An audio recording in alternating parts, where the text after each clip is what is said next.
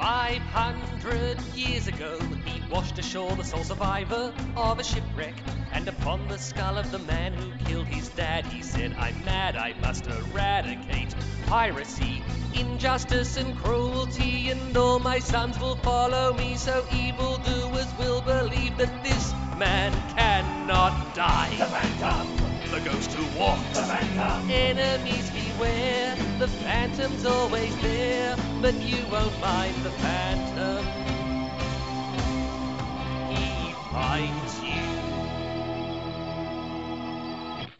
G'day everyone, and for those of you who have come in late, you're listening to X-Band, the Phantom podcast.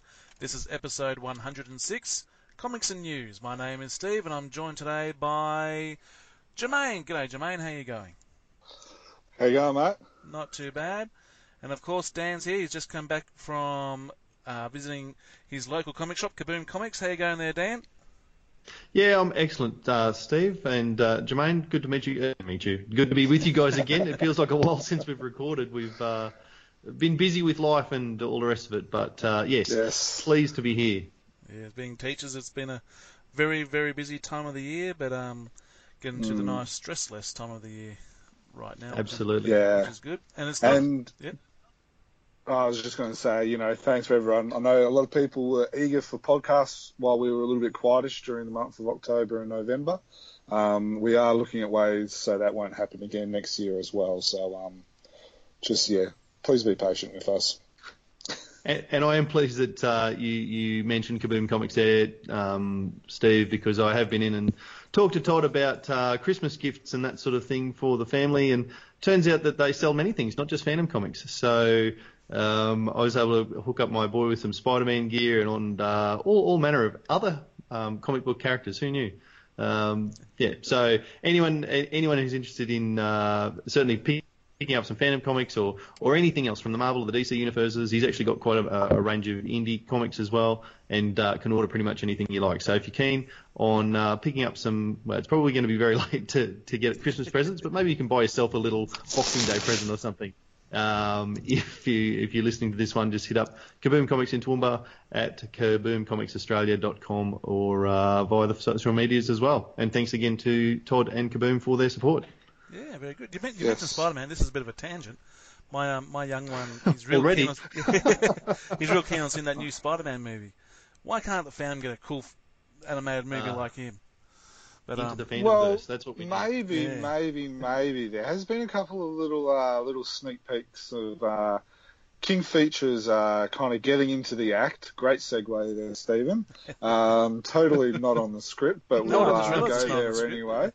Um, but uh, Flash Gordon has uh, been announced uh, that they're getting a movie, and they've um, got themselves a director. And uh, interestingly, uh, King Features is actually going to be part of the uh, producers. I think it is. So they're actually directly involved with that, which is good. Now, I'm not sure if people remember, but this is going back probably five plus years. There was a new, there was an article from King Features um, saying that they had created a new uh, job title of like digital, something to do with digital, um, which was to help them get into the digital world a little bit more. And we saw a couple of mobile phone games with Flash and uh, Betty Boop and a couple of others. So now then we've seen the uh, Flash Gordon movie. And then we've seen the Popeye as well has been getting a new uh, TV series, web series, and some new comics as well. So, um, you know, so th- there's some news from King Features. So no Phantom yet, but maybe, maybe, Surely. surely, surely. be good at, be Um, good at but cooking. it's it's good. Yeah, it's good that King Features are actually doing something. And it sounds like, um, Dan, that you haven't just been to comic shops either. You- You're sounding nice and clear. I hope so. Um, I hope so because uh, I have been hearing that I don't sound nice and clear, and I, well, I know that I haven't been because I've been spending a fair bit of time in the editing suite trying to get the sound better, and it hasn't been working. So I've lashed out and bought a new microphone tonight. So uh, from here on in, it's your fault if you can't hear me correctly. Hopefully it all works out well. Um, Yeah, we'll see. Now we are coming to the end of 2018. We've only got a couple of weeks left, so we've got the best of 2018 survey. Uh, is that coming out soon? It's not out yet, fellas. Not yet. Just waiting on the cover art for the Christmas special, really, Oh, to course, see yes. what uh, to to make sure that that can be involved for the best of Frew covers. Yep. Um, we already know So what the it'll be stories coming are, so that's this week. Yeah, yeah, that's that's right. Twentieth, I comics think. is on the 20th. So, um, Mm, But as we're recording, that's not available. no, we've still got a couple of days before that. Before that is so, Hmm. but um, hopefully, but well, depending on how quick of a turnaround this is, um, will depend on if the survey's already out or if it's still coming out. I guess. Correct. So Um, go to go to chroniclechamber.com to check if the survey's there. We'll, Yeah. we'll also advertise uh, it. go To the, go to um, the we- uh, Frew's website. It's out. Oh, there Oh, go. the oh, there you go. Okay, the so the survey will Cover the survey by will come in. Jeff, Jeff Weigel. Oh, Oh, really? That's interesting. Mate, it's got a, uh, a um, what do you call it? A uh, the Phantom's got an ugly sweater, Oh, really? and Hey, I Jim heard and that. Are laughing their head off. It's a Christmas special. I love it. Ah, Did you hear about the annual special? I think I read this somewhere about it being a Rex fo- uh, focused one. where'd you hear that? Hmm. I'm sure I read it in a message to the publisher or something. Um, you know, Ah, I was reading something. I'm sure I read it interesting. just today. No, I haven't read that one, mate. You're you're ahead of us on that one. Oh, well now I've got to look. Hang on. Oh, I'm just looking at we'll- that cover we'll art, keep going and it is back, eh? that that's sensational. I'm so stoked that we've got another Christmas themed cover, and I hope this is a tradition now that we, we keep going. I'm not gonna. I'll stop pushing my barrow, but just a big thumbs up to everyone involved. Sensational. All right. So should we um? Well, we Uh, we're now should- ten minutes in, and we haven't addressed a single thing on the run sheet. We Oh, there it is. Uh, That's awesome. The kid's are having a whale of a time. and the ugly sweater. What a brilliant idea. Has it got a back cover? Not sure how practical. Not sure how practical a, uh, a a Phantom sweater like that will be in the jungle, but uh, Well, he has to All go right. to New York a fair bit. It gets cold over there, doesn't it? yeah, it does. Quick guess, which oh, character there's on the front? And, Sorry, Which ca- was that? on the back cover? Yeah, On the back Rex cover. is on the back cover, um, and Captain. I'm assuming that's probably Captain Lara. Yes. Uh, then you got Old Man Mozz cracking a joke. And you got Hero peering through, and then you got the Christmas decorations on the palm trees. All right. So, of those characters, which one gave the Phantom the Christmas uh, sweater? I don't know. Diana doesn't look too impressed. She's like, I hope you're not going to be wearing that when we're out in New York. I Uh, reckon it was the twins. And then uh, Heloise has got little Christmas earrings. yeah. Oh, Yeah, that's yeah. awesome. Here it is. Oh, Dudley's, actually, la- but if Dudley's s- last response in the fandom forum. Sorry, I just I knew I was right. Just wait Which, till you see um, our New Year Rex special, Which issue? uh, 1827. Glenn Okay. Lumsden's Oh, cover not for that I- just takes my breath away. So there we go. Whose cover? Uh, Glenn, Glenn Lumsden. Cool. I missed the forum letters in 1827. I have to go back and read those. Yeah, I just. Well, there you read go, listeners. You've heard you've heard us discovering live um, news and uh, looking at cover issues and stuff. There you go. Anyway, yeah. So speaking of Christmas, Stephen, what Yep. what are we as Chronicle Chamber doing for Christmas? What are we doing for Christmas? Good, I, good question. I need to go back to the run sheet and see what we're doing for Christmas. We've been discussing it for three weeks. I've been busy for three weeks. I've really you you do you got do you even work? The amount No, of messages that that, that that go ding ding ding all through the um all through the day. What the hell's going on? Um, what are we doing? Oh, I thought we waiting. No, we're not going to give that to them right now. They can wait to the end of the podcast to uh to find out the Christmas present Oh. that we're giving them. Is that what you're talking about? Okay, yes, but yes, but you can say we can say that we are giving them a Christmas present. Yeah, yeah, we're going to we're going to give loyal listeners you, you, you're getting a Christmas present, but uh, being the season for surprises, you have to wait until the end. We're not going to give that out straight away. So stay tuned. Hopefully we can. Um, we, we've started slow, but we're we're aiming to be done in 90 minutes. So uh, Mate, how long have we been recording for? We haven't even discussed the first the first point on the thing. And this is all down to you because you're the one you're the one doing the run sheet. okay. Well, I didn't write. Yes, okay, let's keep this going. So, very important news. We've, we've had some. Well, so I've- comics and news is what we're doing, I've, is I've it? had, it is comics and news that we're doing now. We've had a very um, a light and jovial opening. It's been great, and that was all just a ploy to get you all butted up for some bad news. And the bad news is that Phantom has been cancelled. Um, this news is oh, it's at least a month month old now, so I don't think anyone should be shocked about it. Um, but uh, dare, uh, dare to say that people weren't very happy about it. Um, anything further on this, fellas? No, I think while people weren't happy, I don't think people were too surprised. Yeah. Um, uh, like we've like we've we, I think we did two articles and we did a couple of posts and stuff all about it. We did um, some Phantom regular readers, and I think every single one of them was like, I wasn't surprised, but I'm still sad. Yeah. So um, it's the regular. So let's just re. Uh, let's just, I guess, reiterate some important points. That it's the Norwegian regular comic that's been cancelled, not the Sweden one. The Sweden one and whatever Sweden does, which is Fantomen with an N on the end instead of an T on the end. Uh, so Fantomen, i.e. Sweden, is still going. Fantomet, the regular magazine, has been cancelled. Uh, from all the new, all the the scuttlebutt that's been going around around the water cooler and stuff like that, it looks like the um, that they're still going to be producing comics. All of their like their um, what do you call it? It's kind of like their version of our replica series, um, but in hardcover and stuff like that. And then they're supposed to be doing trade paperbacks regularly or semi-regular as well. So Fantomet will still be around, but just not the regular regular series. It's sad, but it's um not surprising.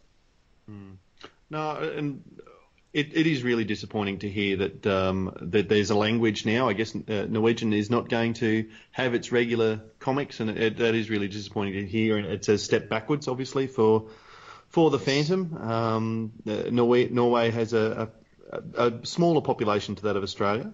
Um, but you know it's comparable comparable market in many ways, and so for it to be losing uh, losing its its language is, is really sad for um, that audience, Yep. of course. And I know that they can subscribe to the the Swedish version, but you know it's a different language. It's not, and and lots of those guys are going to be bilingual. I get that, but it's still it is it's uh, very sad, very disappointing, and it's it's not a great sign um, No. globally. Well, the Phantom's only regularly published in two countries now, and that's Sweden and um, Australia.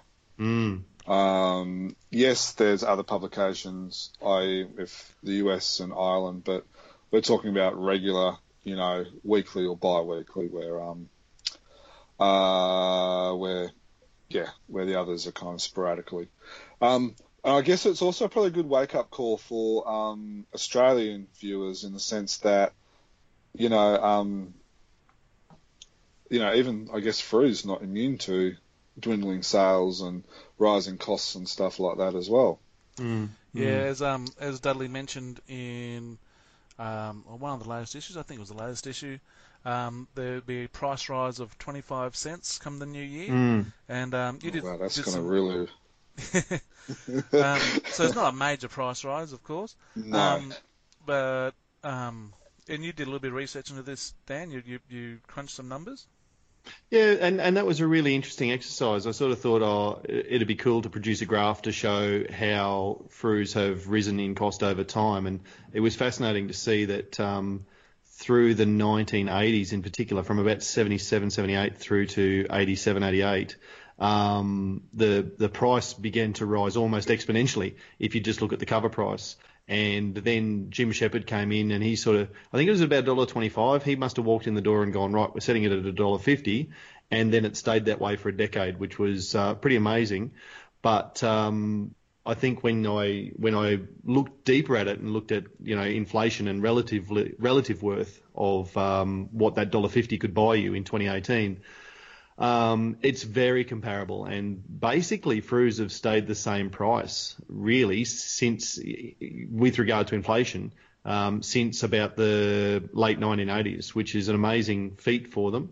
And uh, for them to go from three dollars fifty now to three dollars seventy five is it's not nothing, but it's um, pretty minimal. And when you consider that there hasn't been a price rise since I think 2012, I don't have it in front of me, but that off the top of my head. So that's um, you know six or seven years. There wouldn't be many items that you could buy anywhere that haven't gone up in price in that time, and um, so to be expected. And um, to be fair, again, when you, t- you, talk about fans' reactions, what I've seen on social media is more people being understanding of that rather than anyone being too upset about it. Oh yeah, Yeah. Like, it's three dollars seventy five. It, it, it's still great value for money uh, in, in my book. Um, and yeah, you, you can't knock them for the publication costs. Um, you know that's going to happen. Well, Uh, what can you buy for three seventy five these days? well, I don't drink coffee, but I, That's- but I don't even think you drink. A, you can get a coffee for that. No. Can you?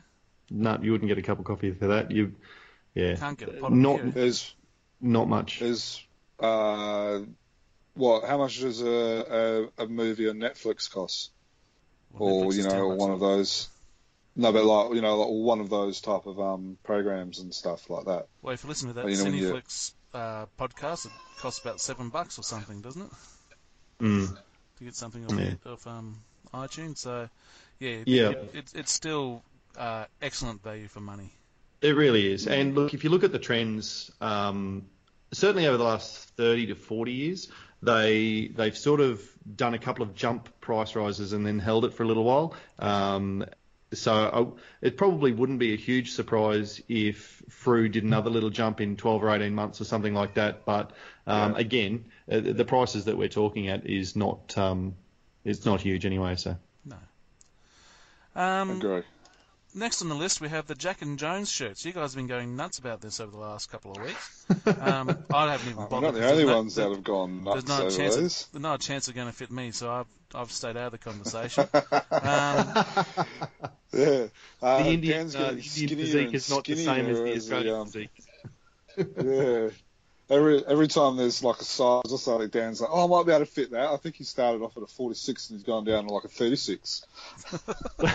and, and I guess that's Been the, visiting the saunas just so he can fit in it. Oh mate, um, when you when because when you talk sizing like that, you're talking about button-up shirts, and I think that's the particular shirt that has got everyone excited. Um, the uh, the black and white stripped shirt. There's uh, there's a number of t-shirts available as well, or or were available back in 2016 that um, we've I guess missed the boat on a little bit, but. Um, it's not so much the t-shirts that people are chasing; it's that button-up shirt that uh, has really got people excited. Mate, well, you could go to a Lee Faulkner, you know, an Olympic uh, dinner, or you can go to a wedding or something like that, and you know, you can get away with it. It'll be great. It, it's almost going to be um, embarrassing at the next Lee Falk dinner. Um, I think everybody who does manage to source a shirt will wear it. So um, there could be anywhere between zero and half a dozen or a dozen people all wearing the same shirt. so Mate. you're, you're rolling the dice if they're all, you're wear, they're all wearing the same jewellery, so why not wear the same? Yeah. the, the good the good thing about blokes though is that you know if uh, if you bump into someone and they're wearing the same uh, shirt or something, you're like a long lost brother. Unlike the uh, unlike if you're a bunch of girls and you're wearing the same outfit, you end up in a cat fight or something like that. So it's probably a good thing. Yeah. Well, I've got a Superman shirt, and um, someone else. I remember, you know, bumping into someone else who's wearing a Superman shirt, and they say, "Oh yeah, cool shirt." Said, yeah, but you know what this means, don't, don't you? And they go, "What? One of us is lying." Well, the beauty of these shirts, and it is really nice to see these Jack and Jones shirts because they've they've got a new spin on what has been the the traditional designs that have come out of the King Features um, style guide, I suppose. They've done their own thing to with them to a degree. So I think that's part of what sparked everyone's attention too. Is it's it's a, it's a different design. It's something we haven't seen before, and certainly the uh, the use of the comic strips on the shirts. Um, it, it's not overstated, and I think from a distance you might just think it's a black and white check shirt sort of thing, and it, it's only as you get closer that you realise um, what it is. So, yeah. So anyway, it, it would seem, Jermaine, that it, they're really hard to get a hold of. So good luck to Yes. anyone who has had a look at the website and uh, read the article and has gone right. I really want to get one of those. Well, good luck to anybody who can, because uh, there's a number of people chasing them. It doesn't sound like there's very many of them out there. No, there's um yeah, and I think one of the problems was is I was talking to um uh a CC friend, um Jack and Jones is more of a like a um, like the younger generation's style type of shop. Oh, So yeah. most Indian fan fans are of the older generation, and so they wouldn't normally be seen in a shop like that. So um, that might be one of the reasons why it didn't really um, uh, get much traction, um, Mm. which is a pity um, Mm. because um, I like them. I like the Mm. yellow shirt, and uh, there's a lot of there's a great level of detail and care put into them with Mm. the tag and the little uh, good mark, little um, uh, cloth embossed thing on the you know towards the bottom and and stuff like that. So um, yeah, I, yeah, so I at the time of recording, I am led to believe that I have one, so I will be wearing Oh. it to the to the dinner.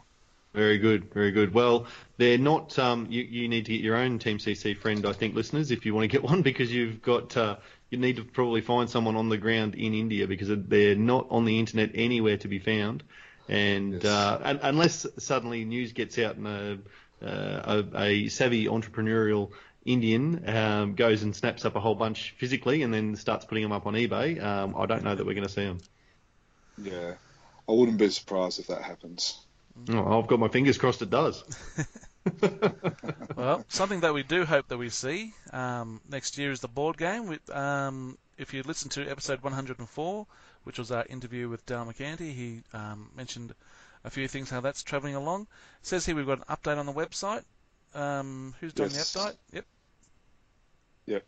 So basically, it's just recapping what was said in the uh, episode. If you're too lazy to listen to it, you can have a read of it. Um, so it just kind of goes over, and it will be, you know, a good refresher of what to expect um, and stuff like that. So yeah, So recommend listening to the podcast because you can do that while you're driving. It's probably not good to read the website while you're driving. no. no, Okay. otherwise you might get pulled up by the cops. Isn't that right, Steve? you don't even.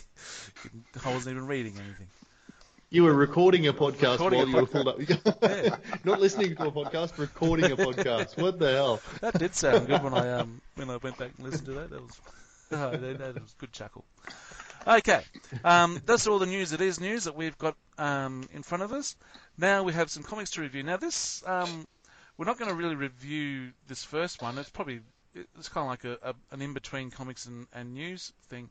Kit's No, I Hunt- thought we I thought we discussed we're going to review it, and then we'll probably because Let's I thought that's what we agreed at. Yeah, yeah, because we've we, we've got. we Okay, all right, all the right. story behind why we're going to do this, just so people are aware, because normally the daily and Sunday stories we wait until it comes into a Frew comic, but um, we were we had a great discussion. Well, Stephen was working, We thought we did. um, and we've kind of from some feedback from listeners and looking at some stats, which has kind of backed up what the feedback was. We've decided that when a daily and a Sunday finishes, we're going to review it, and then when it comes out into a Frew comic, we'll probably do the same. Hmm. Oh right, yeah. And so it may get reviewed twice, but it just it's just because some people who listen to this don't will read the dailies and Sundays as they come out and don't actually read them in a Frew comic. So and we're, that's why and, we've decided to do that. So and again, sort of talked about being published all over the world. The, the Daily at least does get published globally via the internet or in Yes. lots of newspapers. So Yeah, Yeah. So of course we're talking about uh, is it daily 250, the 250th daily. I'm guessing that's why the number's there. Kids, yes, Kit's letter home. So after the one of the longest stories in in uh, recent memory, um, with the Nomad's Reckoning, we left New York and headed over to the Himalayas where Kit was writing a letter home. Um, it's exactly what the um, what the title says. Um, and it, it was nice. Like it only went what a couple of weeks. Was it a did it last a month or was it just about Four. three weeks? Four weeks. four Yeah. weeks. So um, so he's written the letter, knowing full well that he will he can't send it home. Um, and I think it's just it's a nice thing to like probably for your own um, sanity really. Um, to you know, it's like keeping a diary or something like that. Um, just writing these things down and giving that connection back to home. Um, so I, I thought this was this was a nice little um, you know, a breather in between the, the, the reckoning story or the nomad story, which went straight as soon as the the uh, Kit's Letter home was finished, went straight back into it from exactly where it Hmm. left off, which was inter- interesting because this story is obviously set months, if not a year or so, into the future. Like there's time. You know, he, he writes in the letter how he saw ages ago about something on the news. You know, that's got to be Dad doing stuff, and really, of course, it was Heloise, as we all know. So hmm. there's a, been a, a time jump into the future, then we've time jumped back. It's and which I hmm. don't mind. Oh, oh, oh, yeah.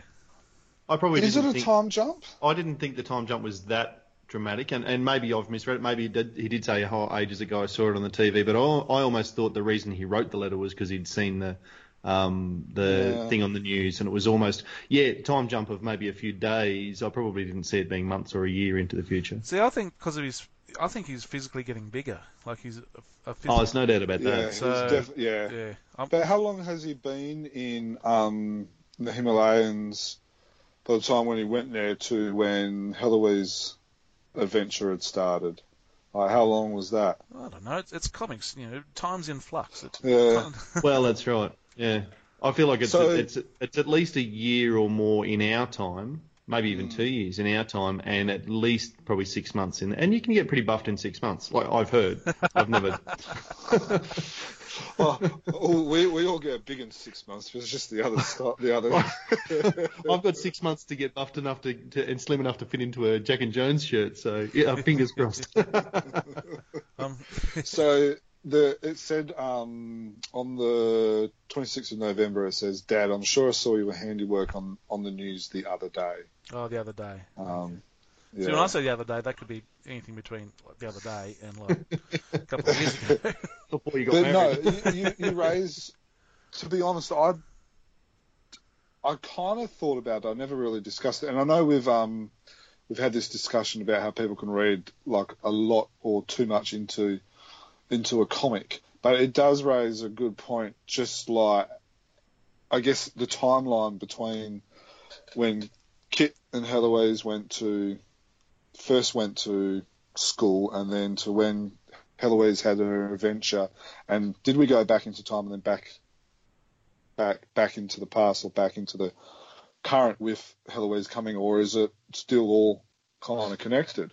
Um, Oh. you, you, like, you raise you raise a good point there, though, Steve. I'll give you that. I do do that. Yeah, okay, sure. That's rare, rare praise, Steve. Just accept it. Thank you. just move on. No, and look, uh, while we're, we're still reviewing the story, I really enjoyed it, and I know that there's, um, you know, there's there's certainly another point of view. People saying, "Oh, well, nothing happened," and um, it just sort of trod water for for a month. But th- that's actually kind of the point. I, I I liked where this fits in, tying the whole story together. And, and when we were talking to Tony and Mike about Reckoning of the Nomad, I, I was big on the continuity and really enjoying that. And this, this is part of the thing that you need to do to tie continuity together and to, to how long is it going to be before people complain? Oh, I haven't heard about Kit. What's going on, on in, in the Himalayas? So you Uh, They're can't. going to complain no matter what, though. correct, correct. Yeah. Um, but it, it definitely sets up for another story, like i.e. with the cop, with Yes. the uh, with the monk as the teacher, you know, fighting.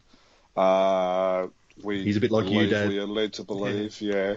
Um, so it, it definitely sets up. I think once Heloise is kind of set up and stuff, um, you know, you know, she'll probably have a year or two to kind of get her head back on, and and then we'll probably get, you know, uh, I guess an adventure in the Himalayas, Mm. which. Um, I wonder if it's going to be another little, uh, little political little dig at the uh, with China and Tibet and stuff like that. You know, Oh, we kind of saw one in the last story, so maybe that's what uh, um, the monkey's fighting is. You know, some corrupt Chinese, you know, taking over the country and stuff like that. So Mm. could be a nice little, uh, little future little subplot coming ahead. Yeah, it'd be good So how do you- up to. So how do you think that um, Frew should publish these in the end? I, I sort of see maybe next year Christmas. They seem to be doing the newspaper strips um, as their Christmas special. There's certainly the one coming up. Um, Whether they do- year's- sorry. So Last the year's, that's coming right. up and last year's. Yeah. Yeah. So whether next year's will be Reckoning of the Nomad plus Kit's Letter Home and maybe the new one, Heloise Comes Home. Um, maybe that'll be finished by then. As well.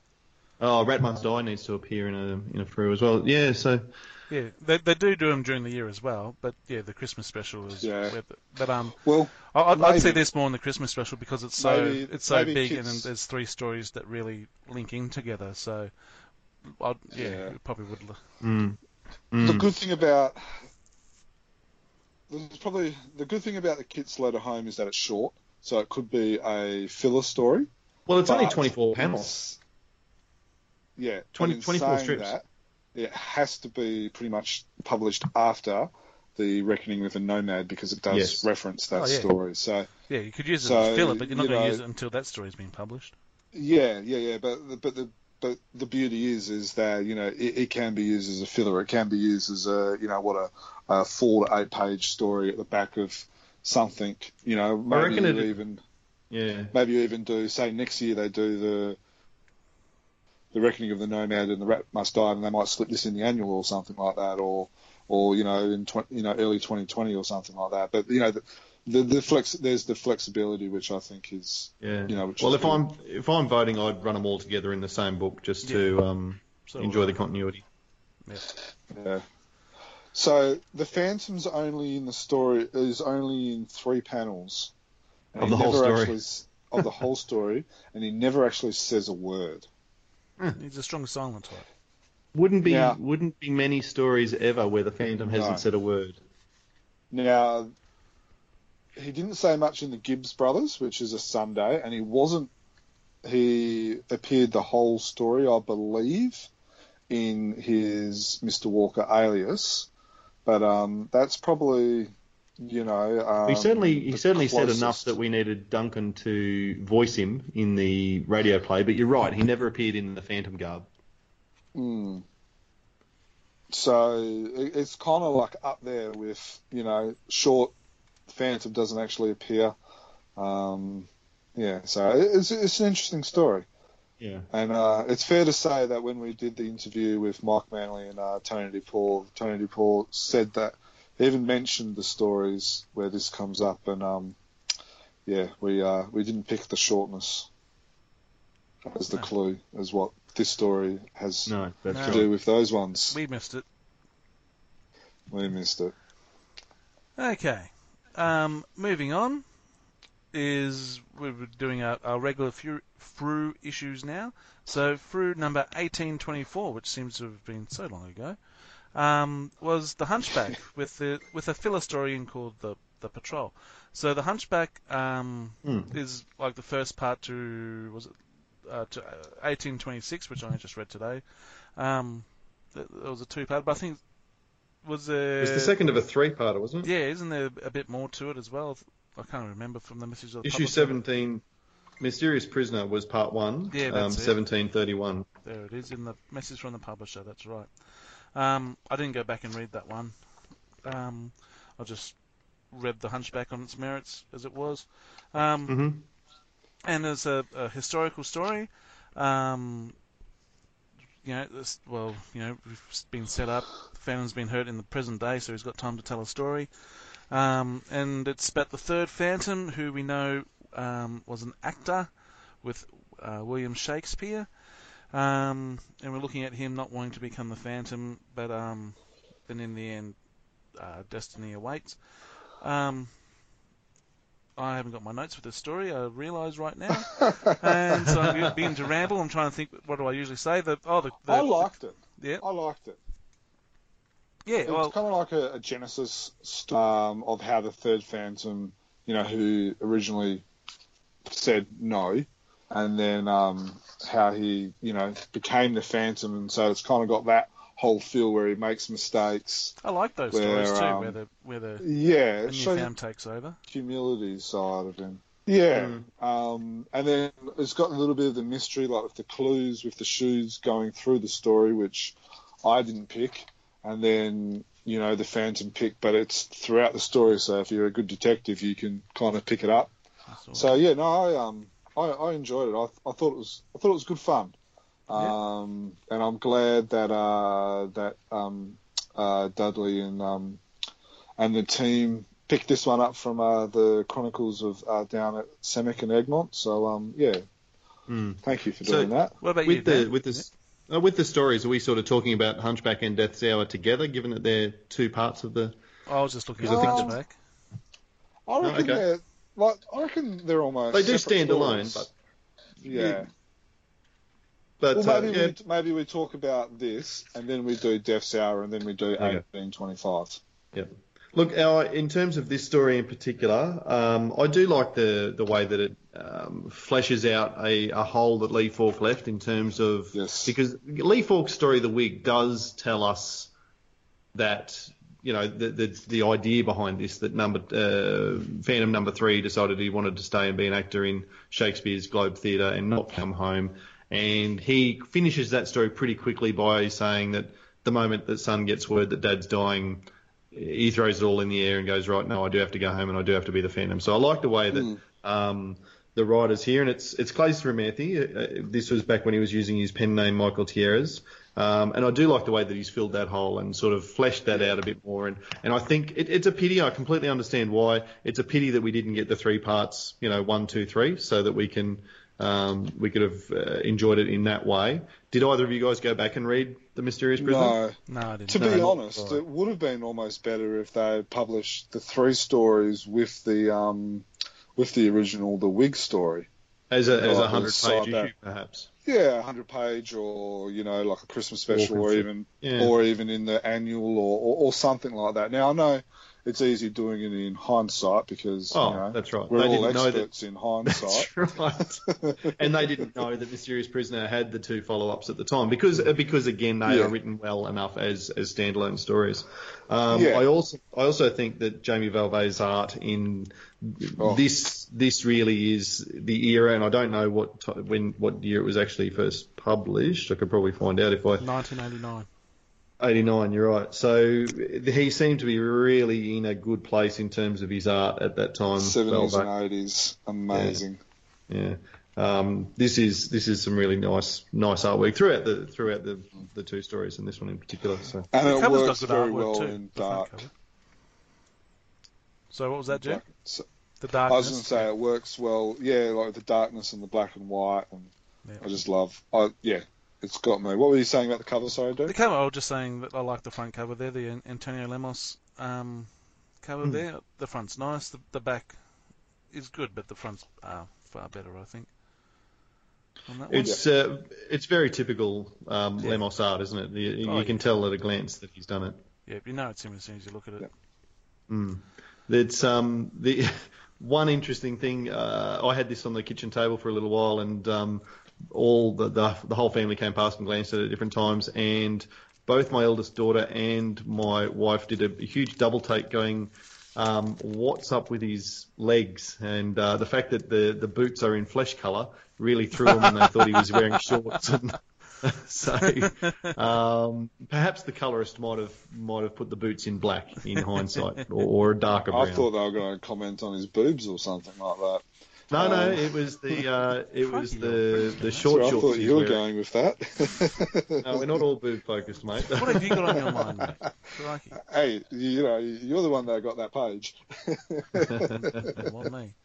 Um, before we go on to 1826, um, the this issue also has the little is it two pages? Three yeah, pages? Two pages. There we go.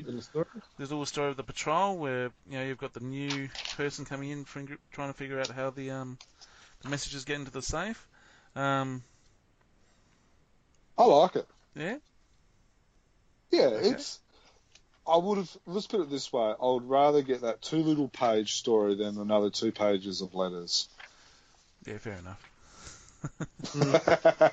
Yeah, if you're looking for a two-page filler, this is is pretty sweet. It's it's interesting. We'll talk about it soon, but um, the replica series had um, a story which this panel could have been taken. This this could have been taken out of. So um, it, it's it's nice that the, there's what is it? Uh, 10, 10 panels, and we've got the complete story. So it just goes to show you don't need to write a, a 350 page epic like Heart of Darkness to communicate a, a fun little story. Yeah. So 1826, just jumping 1820, we will get back to Hmm. 1825, but um, 1826 follows on from 1824. Um, it's called Death's Hour, um, and Dudley actually goes into quite some details where this um, where the title Hmm. comes from, which uh, made interesting reading. Um, and I'm this I'm glad I read the message from the publisher after I read the comic because he actually puts a spoiler in. Yeah. it. So uh, At least he does say right at the top that there is a spoiler in there. So Did he? I advise you to read the comic first. Oh, so he did. that's the big bold information. I, right at the I skipped that and just started Yeah. reading the, um, the normal print. Yeah, most people read the. Most people start from the top. Yeah, well, I did. I was just I skipped the the black the the bold bit because I just thought it was you know a message from the publisher. anyway, I'd read the story first anyway for for a change because I just wanted to get it, get in and read it, and I'd go back and read the publisher if I had time. Um, I really like this part. I've just read this um, today, and I really enjoyed it. I really, um, you know, they don't take too long to get back into the story. Yep, Phantom, you're still injured. You better rest. All right, we'll continue telling the story. And um, yeah, I, I I liked it. You know, you got these interesting characters. You got the fox there, who's a bit of a dodgy fella. He's not as dodgy as these other people like Spenlow and the other person who you don't find out who he is until right at the end.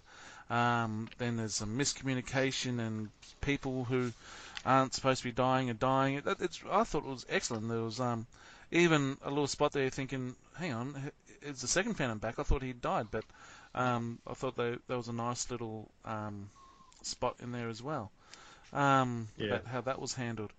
Um, and yeah, people getting the upper hand, double crossing and getting the upper hand on each other. I thought it was a nice, rollicking, good story. I, I, I really enjoyed um, this part of the of the series. You guys? Um, I enjoyed parts of it, but then I was disappointed with other parts of it. Yeah. Um, yeah, the whole um, dying of of his wife. I don't know. It was the. I don't know. I did.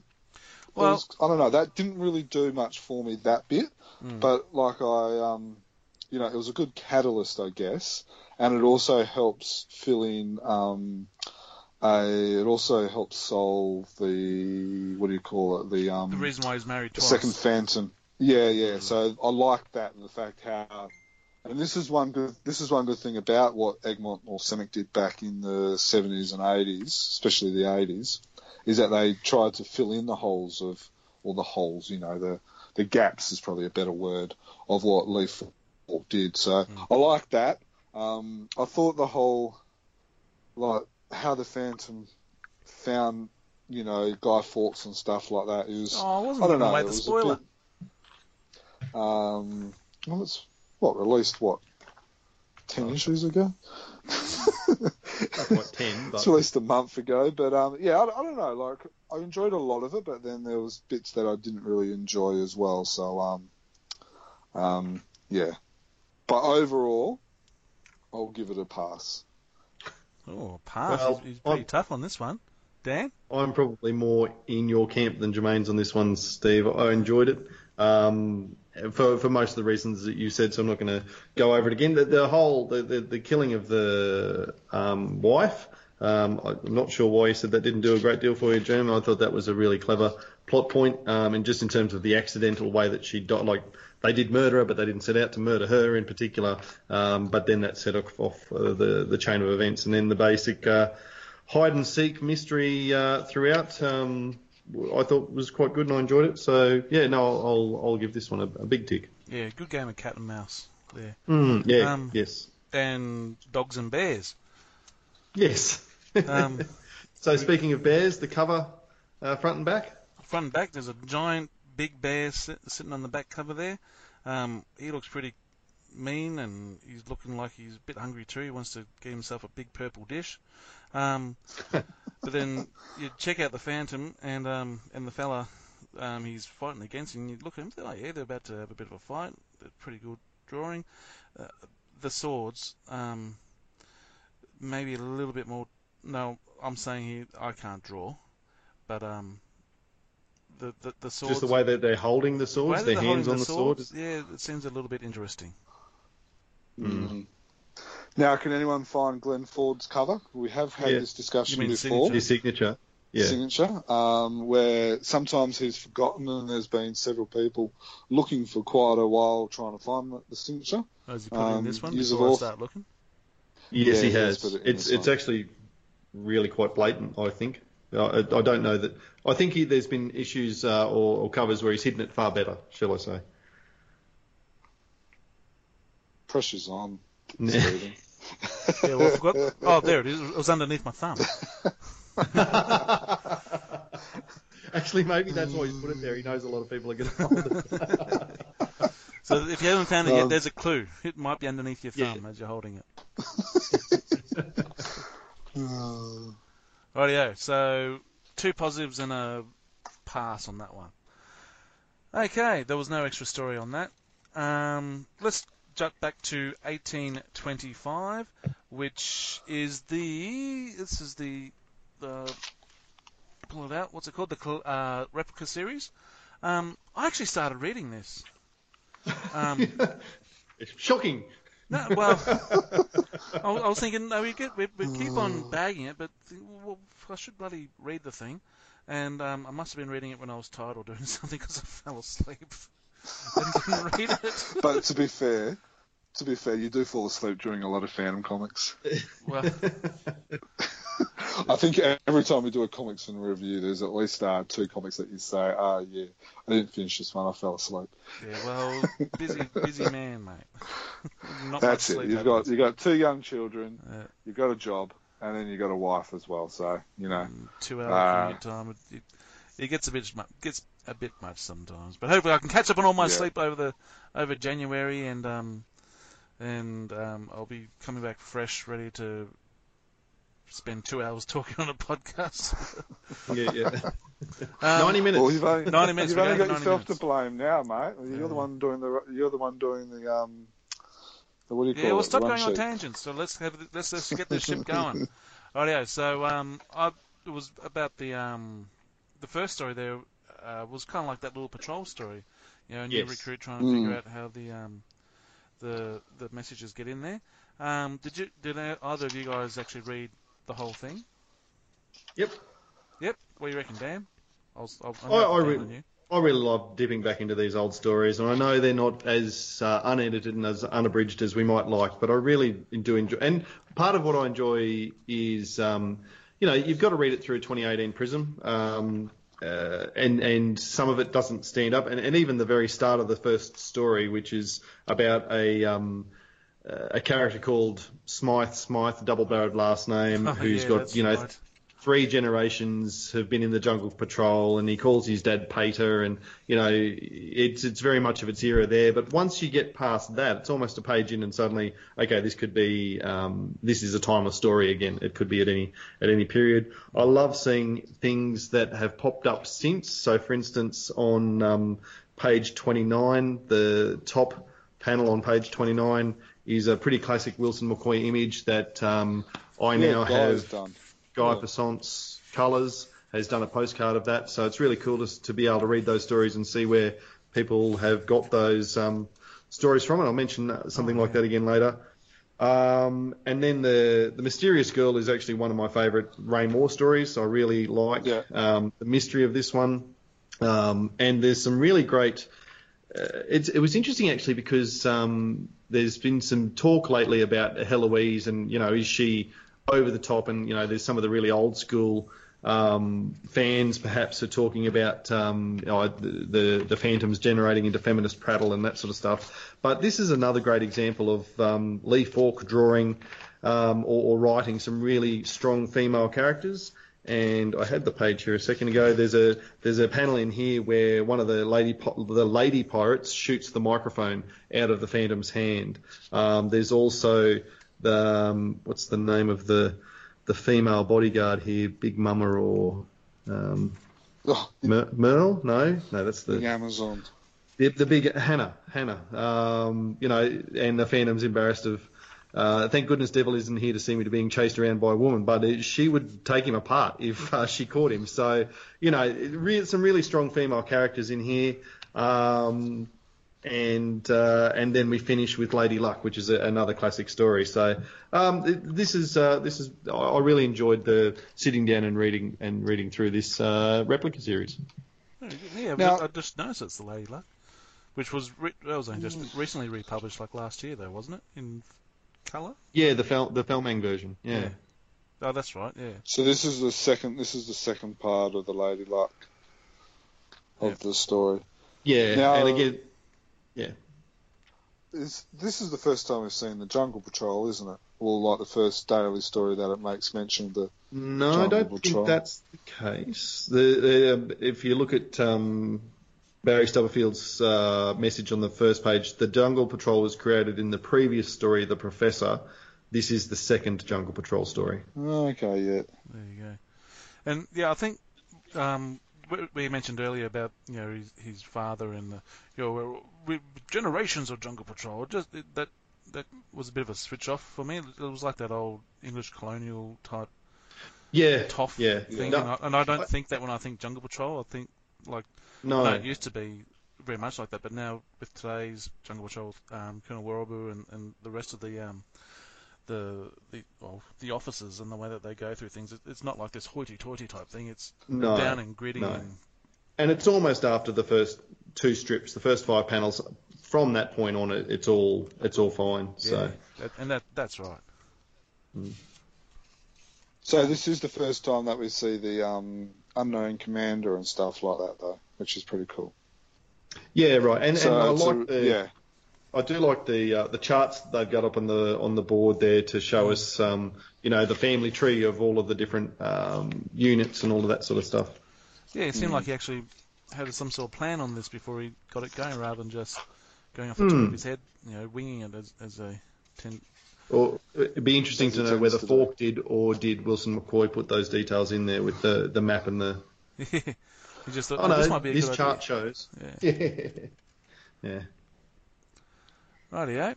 Anything else about um, this one, uh? You've been a bit quiet on this one. No, cool. Rightio. no, They're, um, but they are they're all good stories. Um, they are. and well, obviously quite important stories in Phantom lore because it, yeah, it's the first of the Yeah. unknown commander.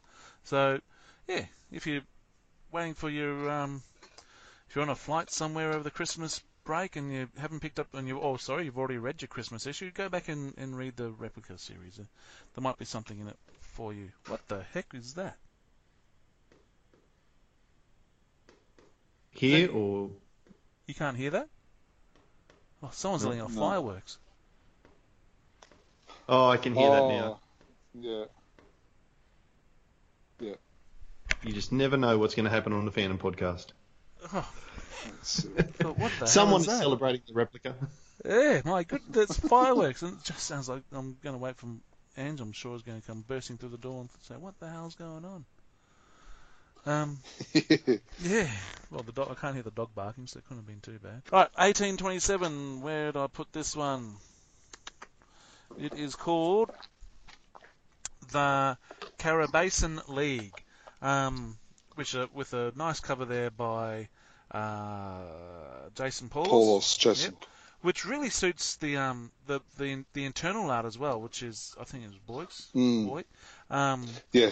uh, it, it really suited the the art on the inside to the art on the outside. It was, uh, and it's only yeah, it's a, it's a new story. It was only originally published last year. Um, so I thought I think that's it was good- a good choice yeah. of of, of um, cover artists to match the um the interior artist. Definitely. It's a good point about. Um, uh, it's a good thing about Frew having a lot of different Frew artists now is that they can actually match, you know, um, cover artists with you know the the feel of the story and stuff like that. Like Jason Paul has tend to do has tend to done the more like um, Gaslight series, you know, like that type of error Era. and that edginess and stuff like that, where um, you know, where uh, people like um, Jamie McPherson has done other other styles that match the art and stuff like that. So it's um, you right. that's a Jeremy good- Johnson does a great job too. Yeah. Who did I say? You said Jamie McPherson. Uh, yeah. Jeremy McPherson, Yeah. and Jamie Johnson. Yes. just just merge the two together. Um, Yeah. I've got a child that's not sleeping at the moment. It's only seven thirty here, but I've been up since like four or something. So Okay. Now, now this story um, is a, a bit of a historical one too. It's 1895 um, in Constantinople. As soon as I read it, Constantinople, I started saying Istanbul, not Constantinople. Anyway, that's just me. Um, and we have a, uh, a plot to get rid of the Sultan because the the people are being hard done by. Um, and the Phantom's on their side, but he doesn't like their methods. Um, mm, which, and it's an, it's interesting how this is this gets played out. And you know, the, the Sultan says, "Oh, thank you, thank you, thank you." I'm not on your side, dude. And yeah, thanks for your gratitude anyway. By the end of it, yeah. I don't know. I enjoyed I enjoyed this story. There was um by Dan's groans and moans, I can tell he's going to get onto a uh, on a rant. Um, so maybe I'll quickly jump in before he starts. Um, You were the, The one, who was saying on Messenger that you didn't like it. Uh, the the the page four and five, like this, how he got into it, I didn't like. Like I think, um, I think overall it was good, but the whole, um, oh, you know, the Carabassian, oh, I must go out and have a look at it, and I don't know how, and then he's out of the whole city, he stumbles upon, you know, stumbles upon this girl, and he stumbles whole thing. And that was a little bit flimsy, in my opinion, is how he that was a bit of a stretch. upon it. Yeah, that's a, that was a bit of a stretch. yeah. Oh, there's some random person walking on a roof. Yeah, yeah, yeah, yeah, Yeah. Um, and then like you know, and he's doing it, and then he um, uh, and then he goes to the palace in the Sultan in his phantom costume. Mm-hmm. Like, yeah, they're probably the two bits that I kind of thought was a little bit flimsy, but the rest of it I didn't mind, and I kind of liked the whole internal battle of like I agree with you know the Armenians being you know being the downtrodden, but at the same time while he kind of sides with them, he doesn't like you said, Stephen, he doesn't like their method, and so he stops their method and, and stuff like that. So I thought that was that was a nice, thought that was good, and I think that, in my opinion, kind of redeemed the whole story. And then the end bit, I thought was was an interesting way of doing it, and it would be interesting to see what happens if something happens um, with the you know with the lady at the end.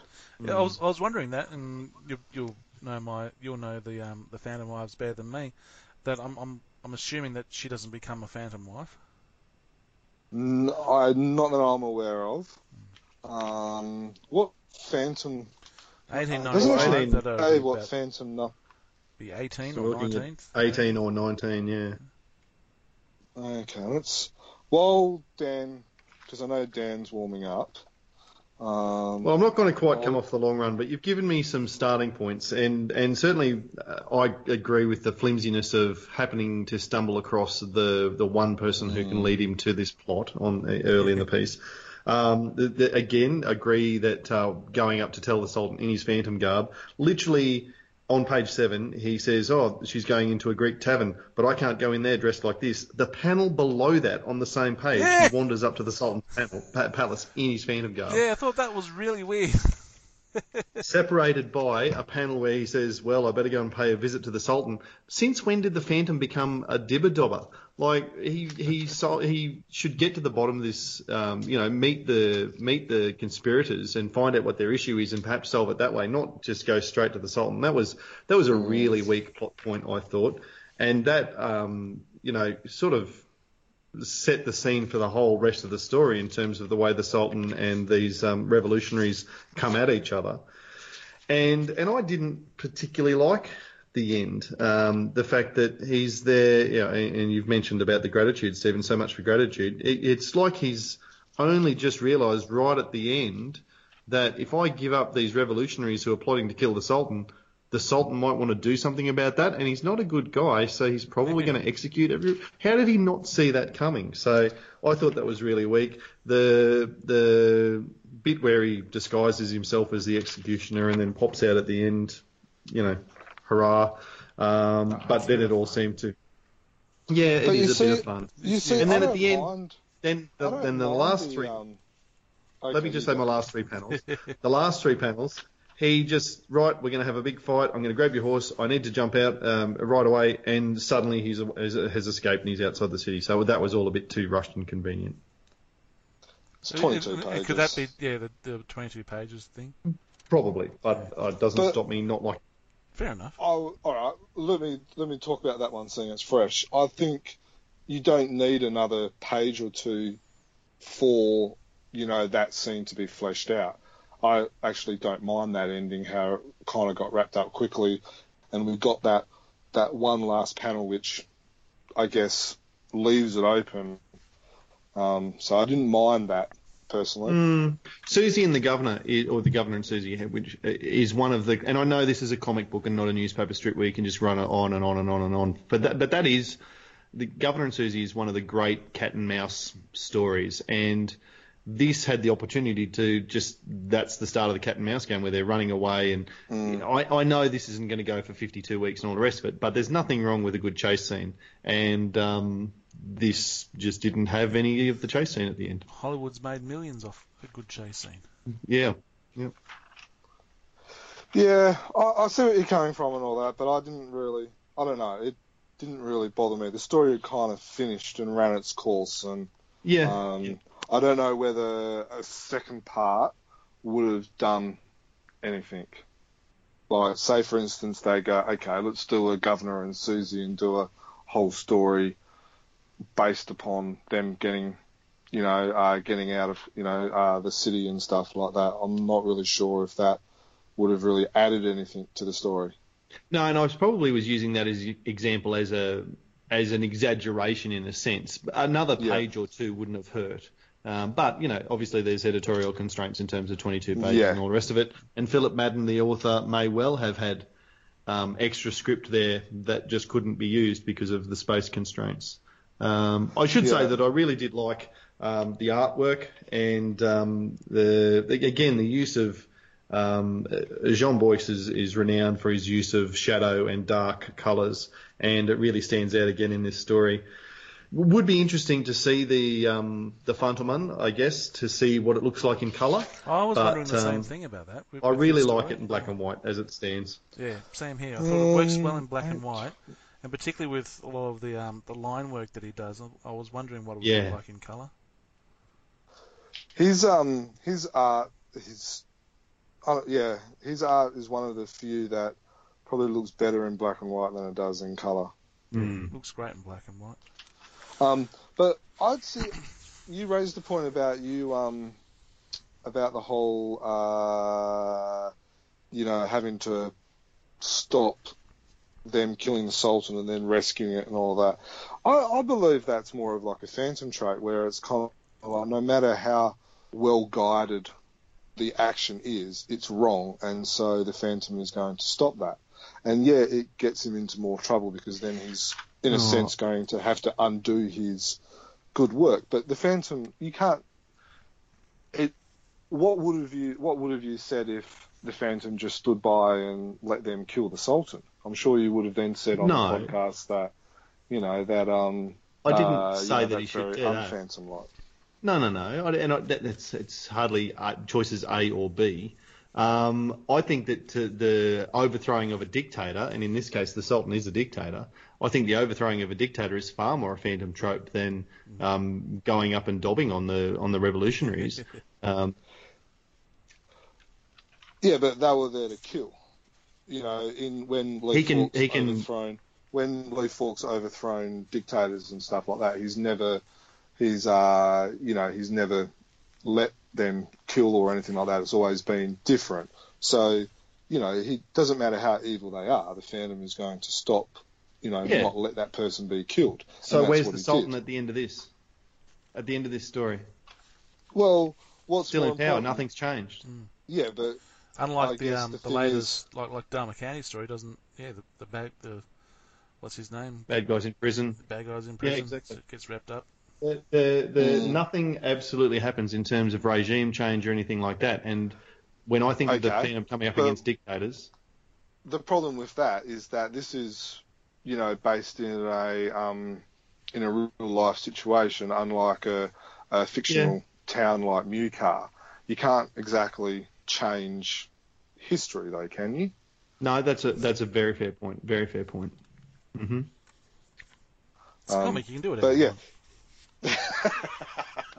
um, but I, I, yeah, it's. I, I think it's. I think we're Uh, all maybe- kind of maybe with- the start's kind of flimsy, but the end is, you know, is probably where the where the power is, and it actually does kind of, I guess, you know, divide a few. And um, I like the ending. And Maybe I maybe think- with the extra couple of pages, they could have had a bit of a chase scene and also a wrap up to say uh, we've changed nothing and, and history goes on, uh, etc. Because because you're right, that's that's a very good point that I hadn't picked up on. It it is a real story. It's set in a real time, um, and they can't change that. But uh, you know, rather than just the romantic scene at the end, maybe there's a oh my god, my people are all still going to be massacred, and the genocide Mm. continues. yeah, which it has and did. Mm. Mm. Um, but I, I was um, you, you you you raised the point about the whole 22 page restraint and stuff. I think we made mention of this in the last podcast. Mm. we talk Um, about it most I- of the comics reviews. Yeah, yeah. yeah. I just I just wonder. Um, I I wonder just how flexible, and I get the feeling that there, for whatever reason, and you know, this will be a question that we will have to ask, you know, an editor of Fantomen, which you know we believe will be in the new year.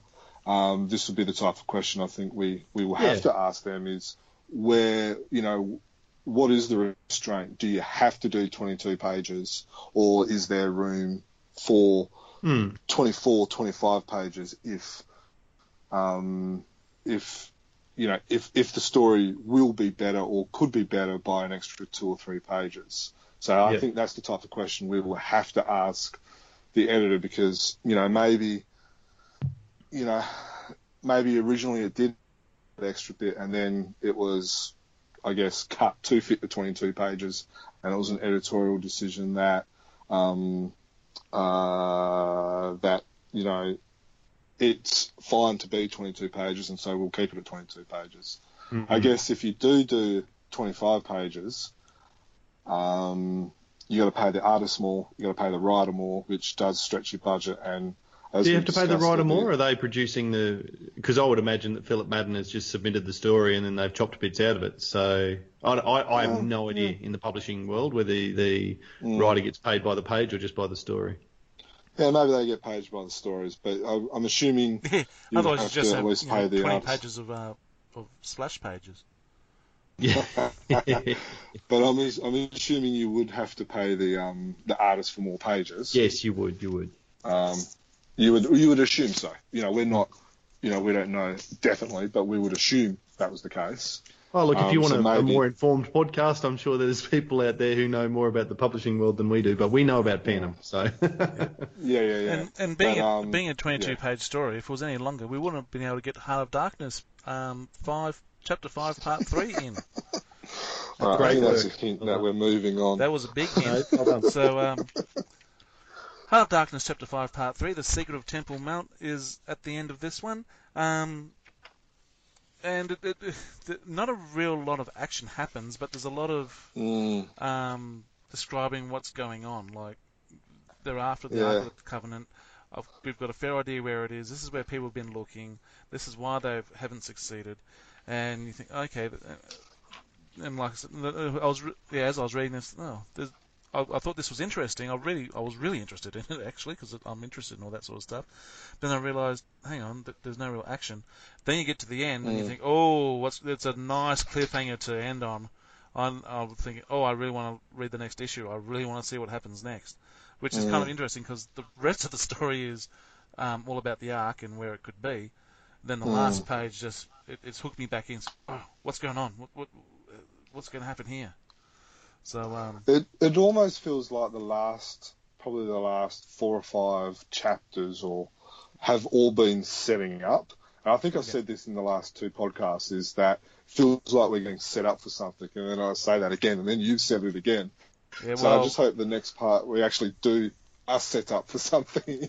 well, he's, all the So, pieces are in place. Well, yeah. judging by this last two Yeah. panels here, the pieces are in place with some serious um, uh, chocolate mousse emoji to go down, and um, I well, I guess the third the third last panel says now is the right time. Now's so right maybe time. now is the right time. You're gonna go We are going, to, yeah, and then we're going to be saying, "Come on, Frew, hurry up and publish the next part," because you know every part's probably going to be a cliffhanger like that. Well, it's, and it's only part Um, three, aren't they? Like five or six parts per chapter or something like that. Maybe even seven. I think we discussed this the last podcast as well. Um, I think we, I think we are almost two thirds of the way in. Yeah, we, we, we're getting there. But um, I, I really like the story. Like, and I, look- you know, they got the the Nazis there in there. They're everyone's favourite bad guy. It's got all the elements. You know, but um, yeah, I'm excited for the next part. Hopefully, um, the bad guy does what he's about to do, and we try and Mm. figure out how the good guy's going to get through it. Um, Dan, Mm. you've been a bit quiet during during this part. What do you reckon? He's not reading them. Are you you're, have you finished talking about Heart of Darkness? Yeah, I have. Sorry, I tuned out. Um, I no, look, uh, uh, you know, I don't read Heart of Darkness. What can I Oh, say? Gosh, Um, he's, he's, I forgot he's about doing a. Stephen. Because It's I like hadn't Stephen read, and Dan have swapped places. because I hadn't read Heart of Darkness, I didn't even realise that there was forum letters at the back, which is how I missed the. Uh, so while you've been talking, I've been catching up on the forum letters. Yep, and you, So, that's why you missed the Rex Before news. we, Yes, and now I've seen it, so that's Yeah. great. where is that on there? It's The la- very last last one. reply from Dudley. it. Yeah. Page Oh, yeah. 33. Dudley's There's, last there's a big letter there from a 14 year old, I better say 14 year old teenager. No kidding, they're a teenager because they're Yeah. 14 years old. um, which was interesting. Oh, like HP. HP, yeah. Um, now they write like a 14 year old. There's a bit of ramble going on, but they make some good points. Oh, and, and it's interesting that he said that he'd stopped reading because of Shadows Over Spyglass, and we've talked a number of times about how that was a uh, uh, questionable one. Mm. Um, now, just so it's uh, not the annual that's going to be the Rex special. It's just going to be a new, The New Year's um, special. just a It does say New yeah. Year's special. Yeah, it doesn't say annual. I was, Yeah. I was, Yeah. I was, I was, yeah. The New Year Rex Um, special. You, you'd assume that's the annual, though, wouldn't you? I, that's what I usually think, but Mm, because the, the, I the don't think first it copy, is. the, like there's usually a Christmas issue, which is the the dailies or you know, Yep. newspaper strips. yeah. And then there's a one in between. there's- Then it's Yep. the and then there's the annual. Yeah. Now, and in talking to Glenn uh, Lumsden, who's the artist, who's the cover artist of that, he said that he believes it's his best cover yet. Oh wow. Gee, that's I a big call. seen it. He said it, he's, he said he hasn't shown anyone, but he believes it's his best cover yet. Cool. So Big um, call, and we'll and we'll talk about his covers when we get to the giant size. But um, mm, Well, that's a big call. Mm. I noticed you've got Phantom's World next rather than Giant Size, even though Giant Size came out before Phantom's World. Now, before we do that, one Which of the one? things that we asked regarding the about the last issue, it was the 18th Phantom, and the 18th Phantom married. Armenian Um, An Armenian Uh, refugee. no, according to Team Fantomet, married Lara Collins, who was a daughter of a professor at Oxford, and um, and then according to Lee Falk, um, there's kind of like the same, the uh, two Phantoms married the same woman, so. Um, So maybe the 18th Phantom married his mum, uh, according to Lee Falk. Right. Leave that where it is and moving on. well, Now, maybe, I'm reading that and I'm going, oh, okay. Back to the Glenn Lumsden. so we're doing giant size? Uh, back to the Yeah, Glenn Giant Lumsden Size. fantastic cover that he's coming up. I just so happen to be holding in my hand his last cover, which seems pretty good. Um, the giant size one with the Phantom in the background with all the other characters swooping in or giving a high five or waving. Now, I did try to read this, and then I opened up and saw that they all seemed like old stories and closed it again and did something else. Um, Yeah. because I wanted to read That's Shane probably my Foley. big point. Yeah, yeah, yeah. I, was- I, I, was the same, and then I messaged Shane and I said, "Where's your story? Where's your story? It's not in here." And he goes, "Oh, isn't it?" so he didn't know as well. And what's interesting is that the front cover, I think there might have been a little bit of a mix-up because the front cover's got Catman in it, Oh no, Sir, Sir Falcon. Falcon. It says got Sir Falcon. It says with the But Phantom there's Ranger. no Sir Falcon in it. Sir Falcon. So I was looking for Sir Falcon and it wasn't in there. Mm. So the Phantom Ranger's in there, the Panther's in there, the Phantom's in there, and then um, Catman's in there, Yeah. but there's no Sir Falcon. And it looked like old school Catman. That's why I, I skipped it because Yeah. I didn't like it when I first picked it up. The first old school Catman. But I know I should give it a go and not just go off that first one Um, I read. To be to be honest, it's probably my least favourite Phantom's uh, giant size. Okay, cool. um, I'll read it then. I like. There's some good articles in there just- though. Yeah, this is just my opinion, and I don't expect everyone to agree with me or not. But I We usually like. don't. That's all right. Uh, well, actually, no. Most people do agree with me. It's just used to No. that don't. But never mind. Um, Could- but could- we need that. You surround it yourself with like-minded boring. people. That's why. yeah, they tell me how good I am as well. Um, Anyway, quick going. um, We're- no, going on. Um, uh, uh, all, all the other giant sizes have at least one new story in it. Uh, giant size six had majority of new stories and only one or two old stories, where this has gone the opposite.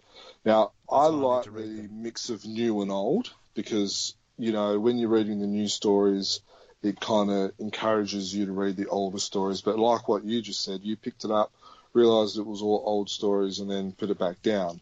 And I wonder how many other people struggled with with the same as what you said. Now, it did take me three goes, I think, to read um, this one. So I love the art. The articles, like you said, was good. It was good to see a Barry story in there um, because we don't see as many Cy Barrys anymore with, you know, the replicas being Moore and Wilson McCoy. Um, but the yeah, Panther and the story good? I'm just flicking through the Panther at the moment. It just it, the art seems interesting. I'm just flicking Yeah. through and seeing a few interesting It's points. probably the just it's probably the strongest one. yeah. I might actually read that. It's one. the strongest story. Um, the Panth, the Lone Ranger story is a bit, eh. um, but yeah, the Panther is probably Ranger. the strongest. Yeah, the Phantom Ranger. The Panther is probably the strongest out of out of uh, all of those. Cool. What, what about you, Dan? Yeah, look, I um, it's been a while since I've read the Lost City of Phoenix, so I really enjoyed that, and um, I sort of alluded earlier to seeing artwork that you then see somewhere else, and um, the artwork of the Phantom fighting the first tiger um, is uh, the artwork that was used on one of the Monkeys of Melbourne uh, cups. Uh, coffee cups, so it was cool to see the story where, and that and that coffee cup was the one that I've owned since I was actually 16 or 17, and now I'm spending the rest of my life trying to track down the other eight. But uh, anyway, um, one of the one of the cups that started me on this collecting gambit that I'm on. Um, so I enjoyed reading that story.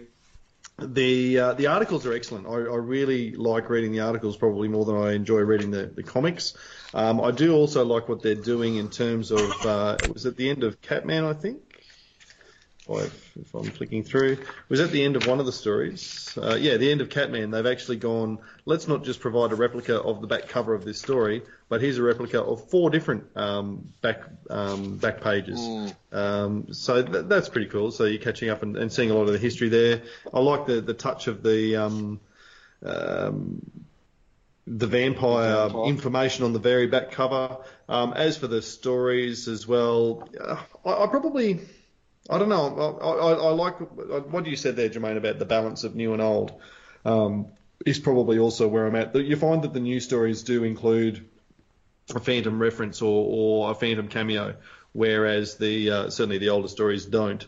So um, yeah, the the older And we're predominantly Phantom fans, not comic fans.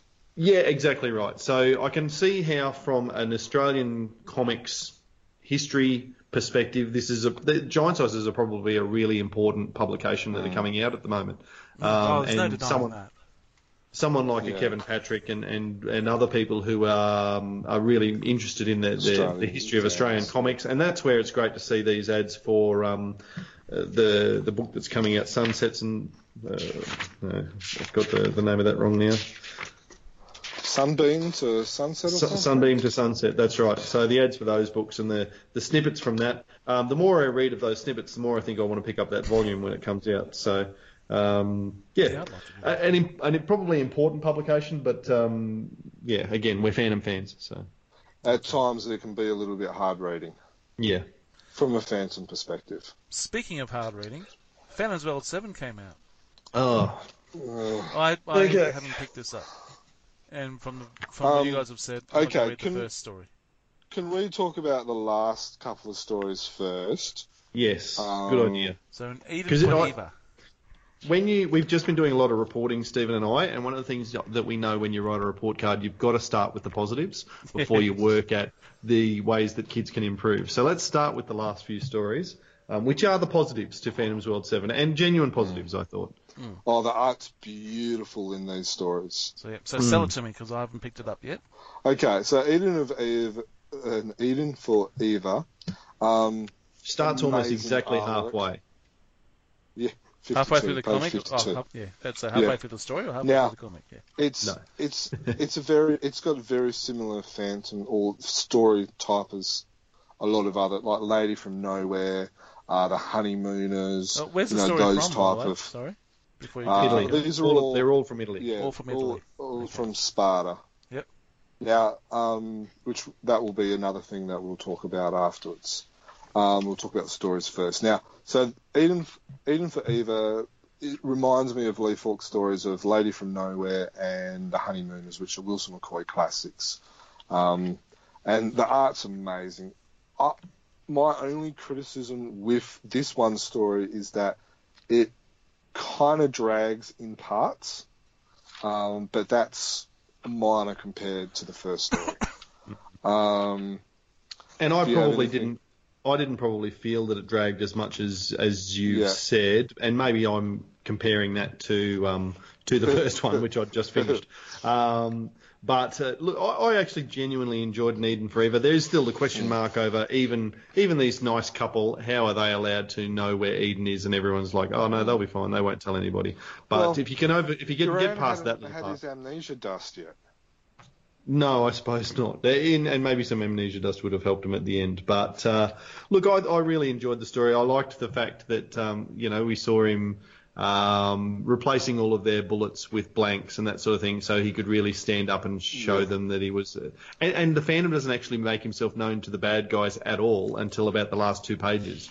But he's tracking him and trailing him, and suddenly, all of a sudden, just upsets their plans. And uh, we can see it coming, but they've got no idea. And I really liked that. I also really liked the second story, the uh, sorry, the third story, um, by the same artist, Senio Patrizi, who I'd never heard of, and so I'm really enjoying the opportunity to have a look at some of his art. Um, it's only a short little eight pager, which is it's called An Elephant's Memory.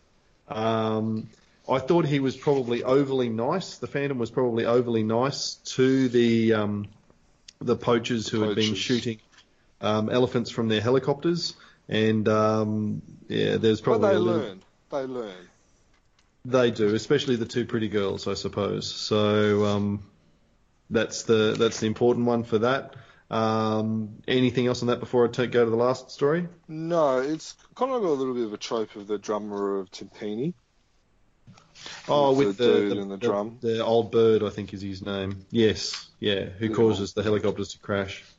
Yeah, I, I, it was. Yeah, I actually thought this story was even shorter than, than the eight pages. So I, It reads we quick, doesn't it? Yeah, um, it does. Um, the return of Grover. I'm assuming it's not the uh, Sesame Street character. No, Baron no, no, Grover, From um, the Shark's Nest. seahorse.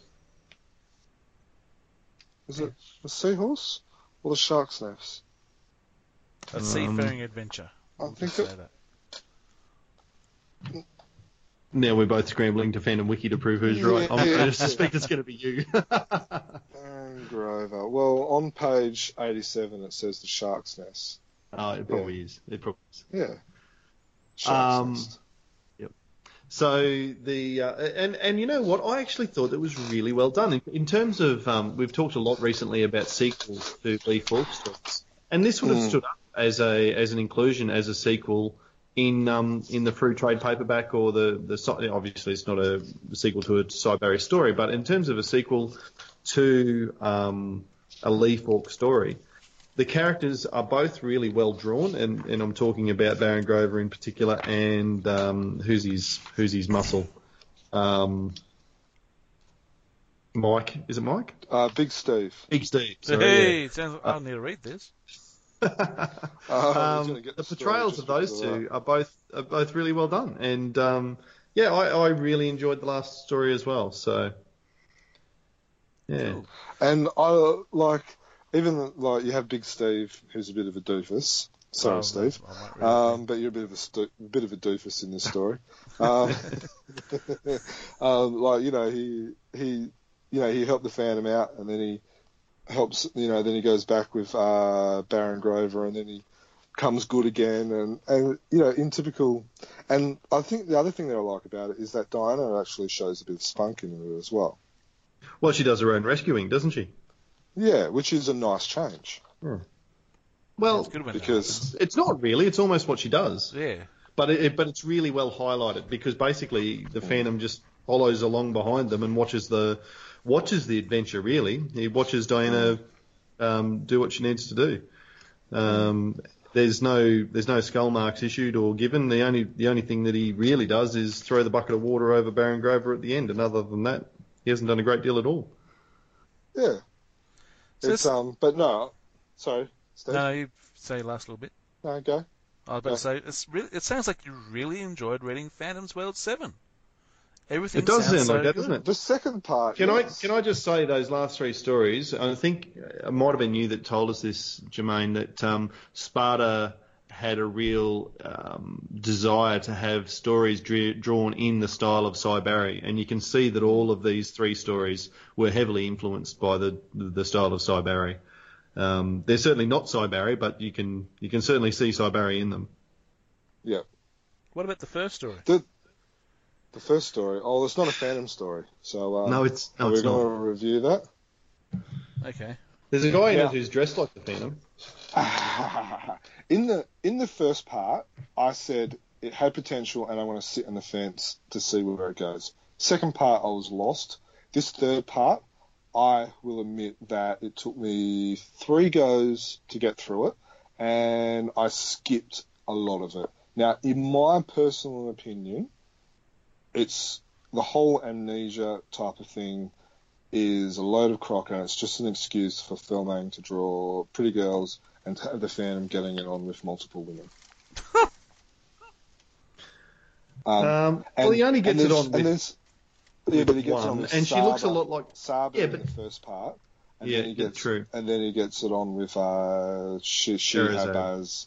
There's Um, and who, and who then both look not so only- much like Diana that people can't Yeah. even tell the difference when we put them up on social media trying to get a reaction. yeah, that was a bit of a flop. We clickbaiter. were looking to get a reaction and cl- it's a bit of clickbait, and everyone. I reckon people have didn't glanced at it and gone, "Oh, he's getting on with Diana." See, I told you, you should have just gone straight with the Christmas banner.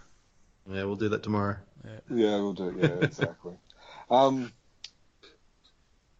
and then the other thing that I must admit really, really um, uh, angered me, like I, was, I guess I was already angry over the Phantom and his shenanigans or his midlife crisis, so I probably wasn't as angry about that as in this part as I was in the second part. But the way he killed the Rhino, in my opinion, He that killed was, a rhino?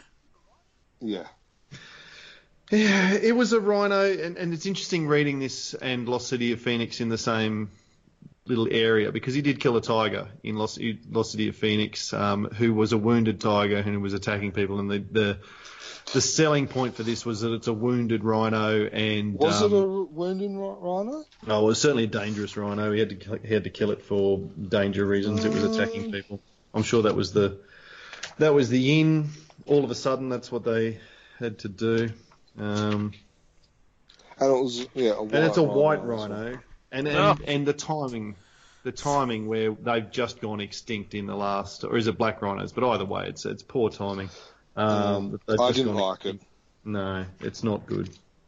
I didn't like it. Um, and you know, like I can, the whole the whole thing, yeah, you know, that was created in the 1960s. No, it wasn't. Um, Oh, the Phoenix Wasn't it? was. the Phoenix one, the Tiger? The, the the Lost of Phoenix was. Yes, the Queen of Yeah. Saba wasn't. No, but that's my point that I was Yeah. going to make is that, you know, it, the time period back then, you know, and it was almost the last resort. Where this one, it, it in my opinion, it didn't really seem like a last resort. You know, it, you know, if he had maybe just rescued it, put it in a choker hold, knocked it out, and then put it somewhere where it wasn't going to harm people, it's probably just as unbelievable as stabbing a rhino with a knife. Oh, and it's No, the particularly whole- graphic. Yeah, like page whole- 29, when it dies, Mm. he grabs the sign of the neck of the rhino to avoid its heavy hooves. He then then begins, begins a series, a of, series knife, of attacks knife attacks until the final blow fells the beast. This is across three or four panels. So he's just you get this image of the Phantom on the rhino's back, just stabbing and stabbing and Mm. stabbing and stabbing, and it's just. Uh, That's No. not right. Yeah. All right. Um, So when I pick It- this up tomorrow or Monday, I'm, I'm just giving the page just start 52. from page. go straight to the middle. Yeah. Yeah. Alright. Um. Now, Moving on. what's interesting, I did like the whole flashback with the which kind of um, introduced how she came about because in the second part we find that um, you know Sh- Sheraz. How do you how do you say her name? Shiraz. That's a wine, dude. Sherazade, I think. Sherazade. You know how she, how, you know, because in the second part we did kind of get a um, what do you call it, a glimpse into her past and stuff, and then we've kind of got more of a detail in this part. But um, yeah, it's that was probably the one redeeming. That was a redeeming part of this story, and let's be honest, Maybe. the art, the art is amazing, but the whole premise and stuff like that. Um, and then we have like you know page fourteen to what you know twenty two, so a whole seven pages. and It's just you know It's almost it's just nonsense. Yeah, yeah, yeah. Like some you know. And, and some, some really go-to scenes um, for um, Felmang. So there's a, I'm Mm. trying to find the page, yeah, on page 22. The, the, is that the kiss? the kiss, it- Yeah. that's the front cover of the uh, the wedding anniversary The wedding. special. Yeah, Um, as I say, if you just imagine, I I suppose that if you if you were to buy the original art and there was no lettering on it, it probably is going to be okay because you just go, oh, this is Diana and the Phantom in a kind of a raunchy sort of a setting, because she looks close enough to Diana, I suppose. But um, even the the premise that you're talking about there about uh, Shahrazad's history, that's dodgy as as well because the the premise there is this guy who's trying to get her um, yeah. is upset is upset because his her mother rejected him before she was even born. So there's this this guy's got to be 60 to 70 coming up after you know it's, it's, I, I can't believe I'm even giving it that much credence to talk about it to that extent. Um, It's it's it's it's. I'm going to go. It's not even out on much of a limb, but I'm going to say this is the worst Phantom story I've ever read, ever. Ooh. Yeah, you're not going to get much of an argument from me. Um, now, what do you think about the fact in uh, Phantom's World number six, it was advertised that we were going to get some Brazil stories, and the other thing that I'll raise, and then you can kind of discuss it, is there's no, um, it's like literally cover to cover of stories, like with no editorial and that. Hmm.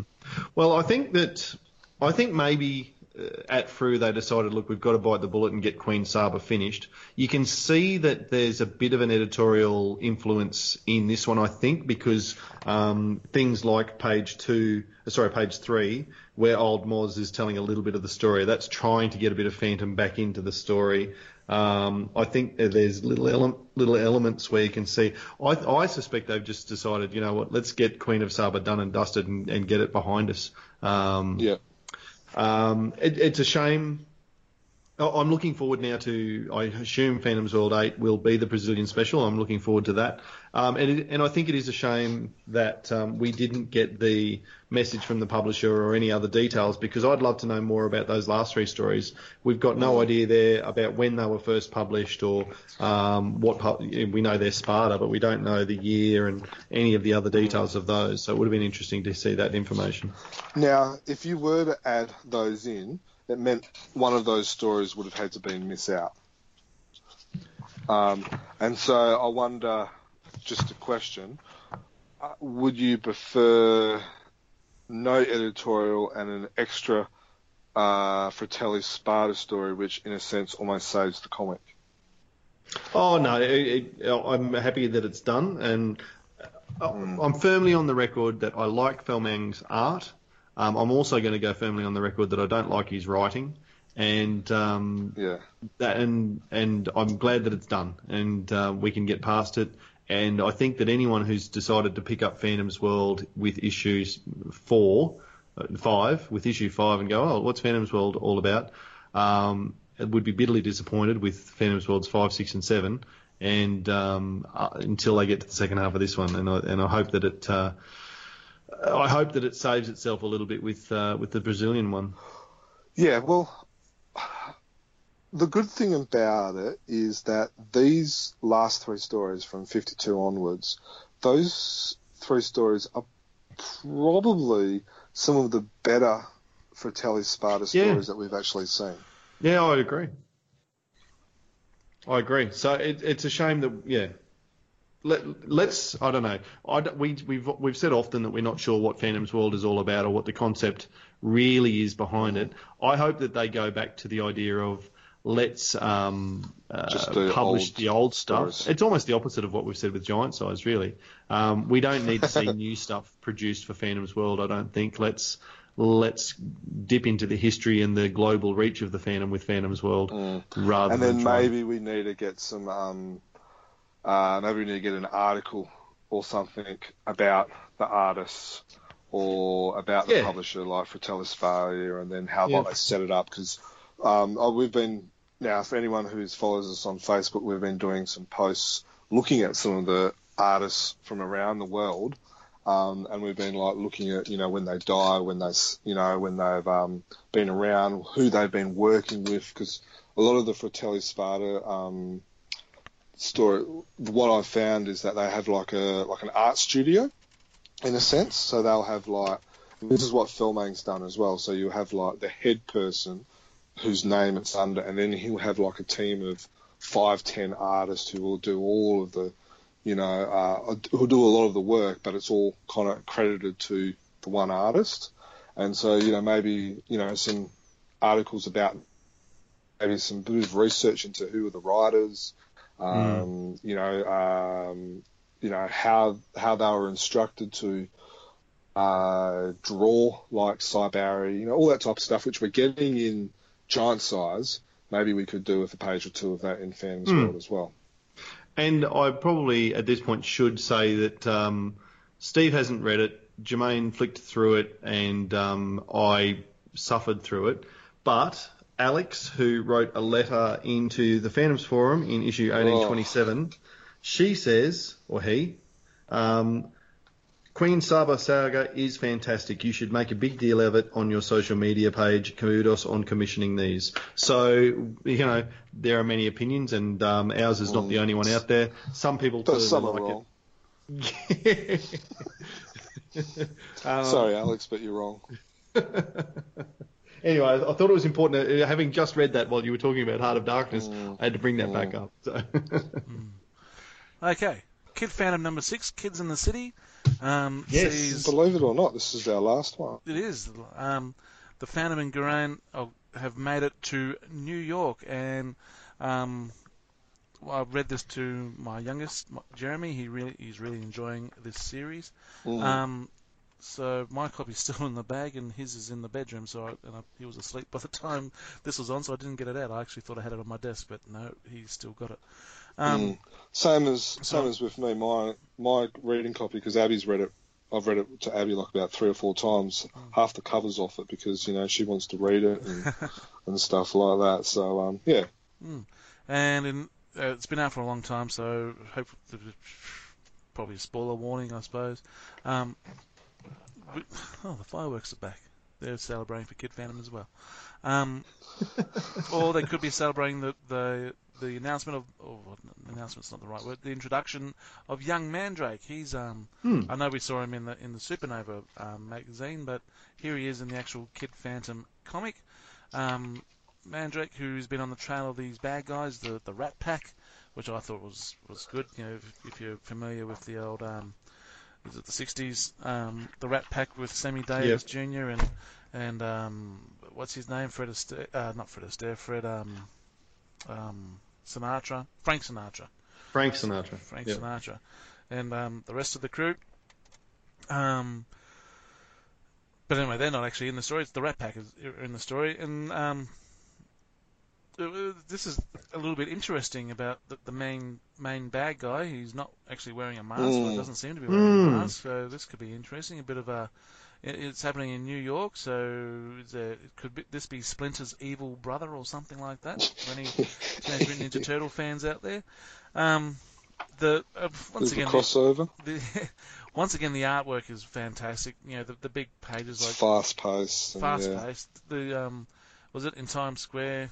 I'm pretty sure that I'm just assuming. Yeah, page Yes. ten and eleven. That's fantastic, and the, the amount of Easter eggs in there. I like, like the taxi driver one. Um, and, and Amanda gets a Who's the taxi driver? ta- the movie Taxi Driver. You talking to me? Oh, With Rob- okay. Robert De Niro. Yeah. Yeah. You talking to me? Um, and yeah, uh, Amanda gets her um, her likeness in into the comic, so that was nice. Yes, Um, from the Amanda Backy from the most popular podcast, who we've uh, run into at the Lee Falk dinner, and um, obviously knows Paul well. um, Um, and and uh, on on, You got on that page, Prince Prince Valiant. well, do you want to go through the uh, the Easter eggs on page ten eleven? Because I think that's where most of them have been shoehorned into. Yeah. I, d- I don't think I don't think there's any like phantom ones on that pa- on those pages. so Uh, quickly go through some of them. Okay, well, obviously we've uh, if we go um, bottom left hand corner, we've got Amanda there with um, Cheezel, the the little um, Bird. the bird, and I'm I'm saying that's Paul Ma- uh, Dr. Paul Mason directly behind her. Have you got it in front of you, June? Yeah. Yeah, Yeah, yeah, I with re- the hat. Yep, that that looks a lot like his hat. Um, directly above them, that's uh, got to be the end of a Ripley's Believe It or Not sign, Yeah. which has got a long history of being in the Phantom comics. Well, that's a long straw. Uh, I, I reckon it's well. Ripley's Believe It or Not was in the back of Phantom Comics for a long time. It, it, it might be coincidence. It might not be. yeah, Um, then there's it. obviously a, a lot of 60s references. The Prince Valiant. Did you mention that? Yeah. Um, so you've and then you've got all the movies and stuff like that, like Adams West and Burt Ward with the cowboy. Yep. Looks like the cowboy one. Frank Sinatra. well, Adam West, Burt Ward, Lee Meriwether. So that's a, a clearly a Batman um, reference. Frank Sinatra and Sammy Davis Jr. are both up there. So you just talked about the Rat Pack and um, those guys. They're clearly there as well. Um, I I suspect there's a really another really strong Phantom reference on that page though. If we look directly under the Prince Valiant sign, I reckon that's Lee Falk. I think that's Lee Falk. Yeah. Uh, maybe that is Lee Falk. I reckon it is. It's the got the cane, the hat. Maybe we'll have to uh, take a photo and put it up on Facebook and see whether people think that's Lee Falk or not. I don't I know many. Yeah. I Because we just- let's um let's let's we'll put up a photo of that with the ones that uh Mike has just done and maybe Tony DePaul and then a picture of Lee Falk and then we'll let people see whether they think The it's ones uh, from the Kate Lee Falk story that you just put up as well. Yeah, yeah. So I reckon I reckon we'll do that, mate. I reckon you could be onto something there. Um, so I reckon we'll uh, we'll put that up on Facebook and we'll let uh, people and maybe even um, Paul might let us know as well. Um, and another, I mean, this has got to be an Easter egg. Um, on the next page, actually, page 12, where um, the the number plate. Now, I racked my brains for a long, long time over this one. And for people who don't have the comic in front of them, the number plate is JK 1917 New York. Um, not going to lie, I did go to the source and work find out what this Easter egg was about because I didn't have a clue. Have you got any ideas? Kirby?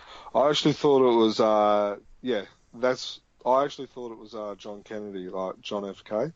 Okay. Um, yep. Because that was the year he was born as well. Oh, was it? Yeah, Was Kennedy born in 17? I believe so. Because I actually googled it. Oh, there you Let me go. Double check. Well, that might be a happy coincidence, but uh, Stephen is right. It's Jack Kirby, um, Mm-hmm. who was born in New York in 1917, and that was the uh, that was the intent behind it. Oh no, no. John F. K. was. Uh, where was maybe no? That's junior. Pretty sure there was. So pretty sure, yeah. John F. Kennedy was born in 1917. Oh, there you go. Well, that's that's But just a happy it would have coincidence. been. Yeah, the initials would have been JFK. Yeah.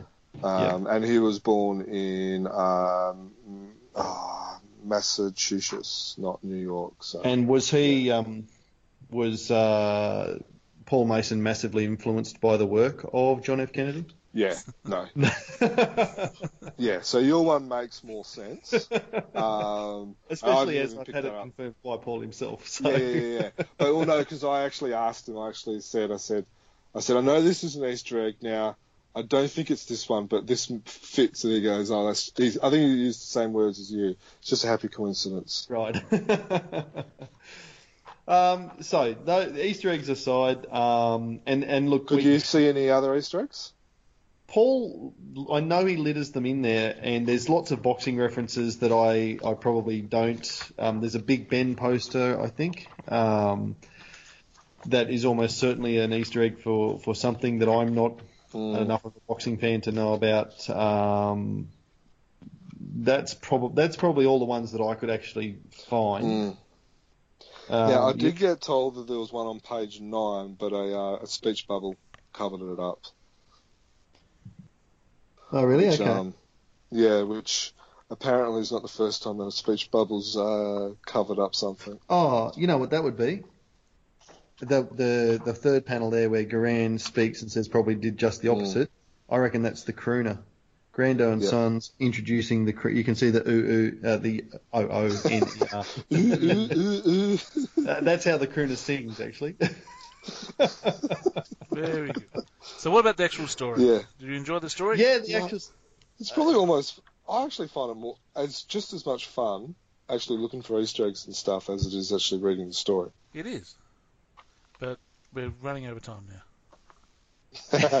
Got to rein you no in. look Anyway, going to. keep going. Um, in terms of the story, in terms of the story, um, I, I really like the story. I like the introduction of young Mandrake. It's an interesting crossover. It's something that wasn't Mm. obviously covered in the um, Legend of the Phantom uh, Avon novel, which the guys have said to us uh, that Andrew Constant has said that is the Bible as far as he's concerned when writing this story. So obviously he's now filling in some gaps, and it's a fun gap to fill. Um, I've got some queries around the rat and the, the, the head guy and how it's.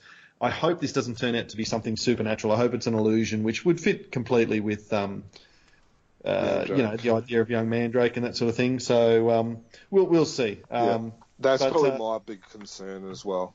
yeah, yeah. More like yeah, a, I- I- more I- I a don't Mandrake want vision, to- a Mandrake villain than a Phantom villain. You reckon? Yeah, I suspect Hopefully, so. Yeah, hopefully. I wonder. Let's have a. because the the selling point really with Kid Phantom is that it's um, you know, he's going to go to America, he's going to go to school, he's going to be up against the bullies and all of that sort of stuff, which we've read about in the in the Avon novels, and I'm really, uh, you know, I'm, I'm enjoying this journey, but I'm looking forward to him landing in um, in uh, Clarkville and um, and then settling into life there and being Kid Phantom with, you know, the the the family that he lives with and all the rest of it. So um, it's an interesting little sojourn. Whether it's because they're trying, I, I can't imagine that there's going to be a young man spin-off series or anything like that. But uh, uh, yeah, it, it's a fun story, and it's um, it, it'll be interesting to see where it fits in the grand continuity of things. I guess is Okay, now I'm just looking at the Mandrake wiki, it looks like now I'm not sure if this is related or not, but it looks like there's actually the Ratmen is a um is actually a story. Oh, It's a really? Sunday There story. you go. Wow, this is going to levels we didn't expect. Um, yeah. So I don't know. Maybe, So maybe further investigation here. Yes. Mm, because that that idea just literally just um popped what you the brain. what you just said. Just like thought, oh, maybe I'll do a quick search on the Mandrake wiki. Hmm. Uh, so the rat the rat man is an alien race from the dining planet uh, Ro- Rodinesia. The rat men are me- meat eaters and devour twice their own weight every day. They eat any kind of animal or fish, including humans. Uh, alone among intelligent species, they also kill for pleasure. Only a few words from their language are known. Yuck, which equals no, and cracks, which equals eat. The Ratmen are 500,000 years ahead of Earth science, and each handgun, handgun held by Ratman is equal to the biggest H-bomb on Earth. And so it goes on a little bit. Uh, looks like they're in three stories. So there's a daily from the 70s, a Sunday from the 80s, and a Sunday from the 90s. So there's a couple of stories. So maybe, maybe you're onto something, and maybe it is uh, a bit of a nod towards the um, uh, the Mandrake universe. It it wouldn't surprise me at all, knowing Andrew Constant and the, the level of research, and um, he, he's uh, in, an intelligent man, and that would seem like We're much just of a catching coincidence. Yeah, that's right. We're There you go, long, throwaway line. way Well, maybe it's a Mandrake villain rather than a Phantom villain. Bang! There it is. There we are. We're on to you, Andrew. Hey, you can't fool us. We're, we're on to you. a month and a half. I'm after sure they're all. I'm sure they're laughing their heads off at the moment as they listen to this as well and go. They said, "Oh, they got us! smart. Oh my goodness!" And no, they being probably Andrew, there'll be a few probably- more swear words in there. yeah. Well, it took you long enough. Beep that one out. Of whoever's doing the editing. oh yes, that's the second time you've sworn in this podcast, Stephen. So uh, Anyway, anything else about Kid Phantom? It's great. Oh, just that again, I'm really loving it, and um, and I'm exactly the same as you. I've stolen my kid's copy to bring down here because mine's still sealed, and his is the reading copy, and it's well read. He's really enjoying it. So, um, Mm. it- you know, whatever we think about it, um, as long as the kids are enjoying it, that's the main thing. And uh, long may that continue. Absolutely. yeah. Now my you know my daughter's been watching Defenders of the Earth. Her three favourite characters are Jeddah, the Phantom, and Mandrake. So she's loving it the fact that Mandrake's in this because it's got two of the most uh, favourite three characters out of Defenders of the Earth, and um, for probably about two weeks it got read every single night. I had to read it, the wife had to read it, you know. Um, probably soured my review a little bit because I'm probably a little bit over the story to be honest because I've read it that many times. Uh, that's good to hear. Um, but yeah,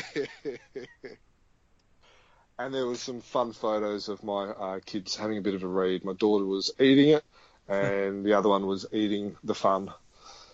So yes, And now for the latest news out of Egmont, we cross to our Scandinavian correspondent, Mikhail. Over to you, Mikhail. Hello, this is Mikael Lyck, and this is an audio review of the latest Fantomen issue, issue 2526, so it's a double issue of 2018, and it's the last issue of the year. It's 100 pages long, and it has three Phantom adventure in it. All of them are reprints, though, from 1984, produced by Team Fantomen. And it's the first time these are in colors, other than black and white. It has this wonderful cover made by Henrik Sahlström with Phantom riding Hero and Devil in the foreground and Guran and the Phantom head peak in the background.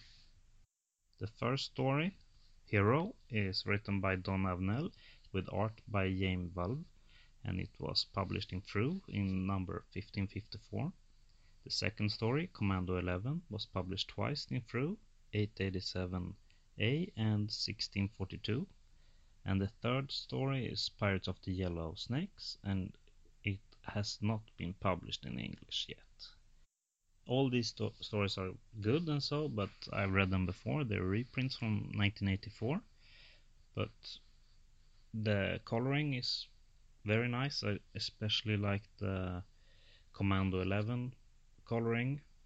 Uh, it looks great, but I kind of have this issue with doing reprints because they don't tell the reader that it's another age with Rex is in the picture and Kit and Heloise is not. So a new reader might not really understand what's going on here. Earlier we had some explanation before having these old stories, but I guess they didn't want it this time.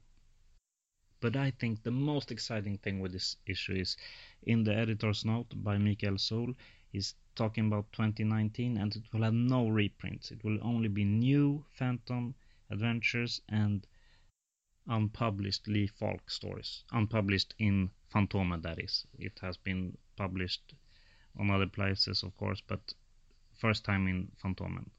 That is really awesome. And uh, next issue, number one of 2019, We'll have a new Team Fantomen story, Ödesgropen, The Pit of Destiny. And it will also have a unpublished Lee Falk story from 1995, Fantomenklipparens Bästar, The Beasts of Phantom Head Peak. From uh, it has been published in Frew 1123, but never in Fantomen, so that's great. And that's all I have to say for this issue. Thank you and goodbye. Thanks, Mikhail. That's great news to hear that next year you'll either have things that haven't been published overseas yet or over there in Scandinavia or brand new stories. That's great to hear. No reprints. Excellent. Enjoy. Okay. So that brings us to the end of comics and news. We've finished our comics review. We've done our news. So um, doubtful there's going to be another. Is, is there going to be another podcast out? Have we got one in the in the can ready to go out before Christmas, or is this it? No, This no, this it? will be before Christmas, I reckon. Ah. This will- yeah, and We'll- then we'll try and squeeze it one. in So, the yeah. yeah between Christmas and New Year, we've got um, a Right, couple that we have already recorded that um, we might be able to put in there. But um, obviously, our families want to see us over the Christmas period as well, so this will probably be the last one we'll put out before Christmas. And um, you know, then obviously we've got the best, best of 2018, which you've already alluded to, um, which we'll get together and record early in the new year. Now, fingers crossed this is all recorded. Usually, Dan and myself both record it. Um, that way, we're covered. Um, my recording decided to die early on, so hopefully it's all good for Dan. And hopefully, Ooh, and God, no pressure. but so Merry Christmas. Um, but before we go, uh, let's see what's happening on Patreon. We have The P3 Phantom Preservation Project index is now available. Think it was it Dan that did that. Yeah, that was really Good on you, interesting. To, to we've got five A4 pages of um, things that are in the P3, and it's great to see that that's grown in the way that it has. Lots of really cool stuff there. So So anyone Um, can access been- that that index, so they can see what. everyone can access the index, and in the next day or two, maybe before the podcast comes up, I'll um, do a post on that on the Chronicle Chamber website, and um, that that link will be permanently up on the P3 page, um, and it will be a live document from our end anyway, and we'll keep adding to that. And so, anytime you want to see what's there, all the new additions will be easily identifiable, so you'll be able to see what's uh, what's going in and, and what's new. Excellent. Talking about So- latest editions, we have bonus 30 minutes of conversation with Tony DePaul and Mike Manley from the end of Expand episode 103. You've got to listen to that. It's fantastic. Friends of the Phantom Yeah. newsletter number 14, 99.94 newsletters 7 to 12. Video of Douglas Klu- Klauber, how do you pronounce Kluber? Klauber, drawing the Phantom. Um, and 1949 Comics Weekly Club Corner Fun Activities. Now we have we alluded to this earlier in the podcast right at the start, and now we're right at the end. I said this is where it's going to come in. Um, our free Christmas gift to everyone from Chronicle Chamber with access to some P3. Okay, we're not giving you everything that's in P3. We're going to give you a bit of a taster. Okay, so our Christmas gift to all our listeners. Um, thirty. What's thirty? Phantom Walker booklet files. Yeah, so there's 37 files in this particular um, Phantom Walker booklet, and uh, I had no idea what that was until I was doing the index, to be honest. And then I started looking through it. It's actually a, some curriculum documents, Steve. It's interesting for uh, designed for upper primary and lower secondary kids, and it's all about um, uh, sustainable bushwalking and that sort of thing. So walking through the bush in a way that uh, uh, there's no way it's licensed, but there's lots of really cool Phantom Actually, no, I references. in think it is. Oh, you reckon?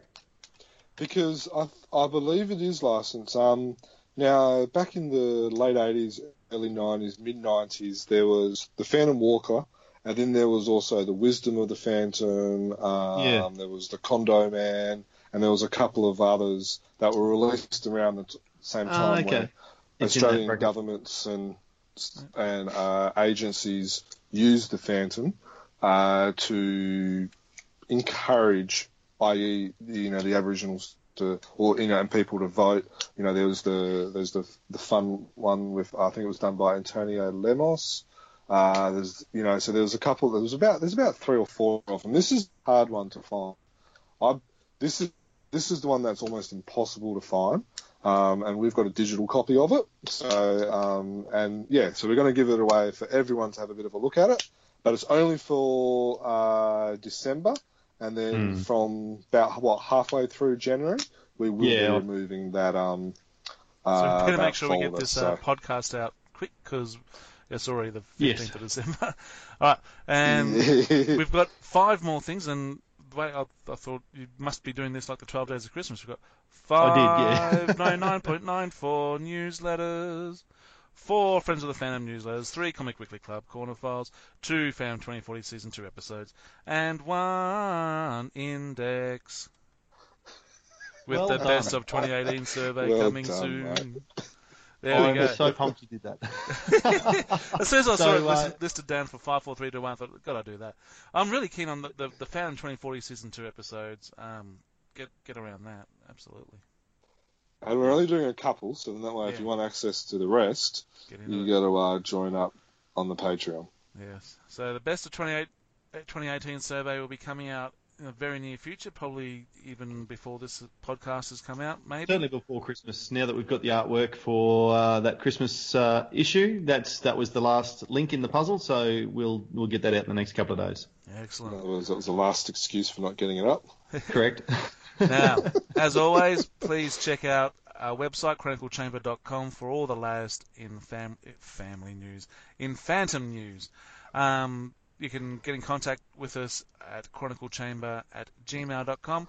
We've got our social media. We have Facebook Chronicle Chamber Phantom fan page, which often links back to what's in the chroniclechamber.com website. It's also an opportunity to communicate with us um, and us with you. We also have the Phantom Collector group as well. Um, we have Twitter, Twitter at Chronicle Tweets, and anyone who's been following that will notice the the we mentioned earlier about the Flash Gordon movie, and I, actually I don't do a lot of tweeting, and I and I thought oh I better check out the old Twitter, and I saw that, and I made a little comment as well. Um, so hopefully, K, and I saw KFS uh, reply to somebody as well. So Mm. watch this space. Hopefully something happens. Yeah, we were. Um, uh, I think it was retweeted, and then uh, KFS was um, They're uh, tagged into it, and I think they, I think they said, I think they actually replied as well. So, Yeah, they did. They did. What did they say, Dan? I can't remember. Oh, We'll take it back to head office and we'll do something about it. Watch yeah, this we'll space. something like that. Big budget fan movie Yeah. coming in 2020. no, I don't know that they said that, unfortunately. It'll put put all the Marvel movies to shame. Um, no, no, no, they didn't say that. I'm putting words in there. No, no, no. I'll uh, talk about other things and I'll uh, find it pretty quickly. Um, we have, of course, our Instagram at Chronicle Chamber. Um, you can subscribe to us on iTunes or your favourite podcast app, for example, Podbean, Castbox, Castbox Player FM. Um, have you found it yet, Dan? I'm scrolling. It's there somewhere. Quick, because I'm ready to say happy fandoming. Oh, turns out that bloody Jermaine's been putting all sorts of things on Twitter and people like them and retweet them and um, so there's more to go through than you'd think, and it was a Ah. while ago. But no, they didn't. They Jermaine. just said that they, they retweeted it to acknowledge that um, we were out there, and uh, didn't they didn't say no, that's never going to happen. So I take that as a win. Absolutely. Okay. Um, thank you for listening.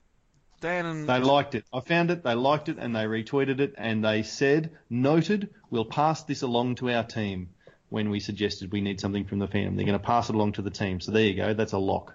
Yep, it's it's in. You, you Take watch it this to the space. bank.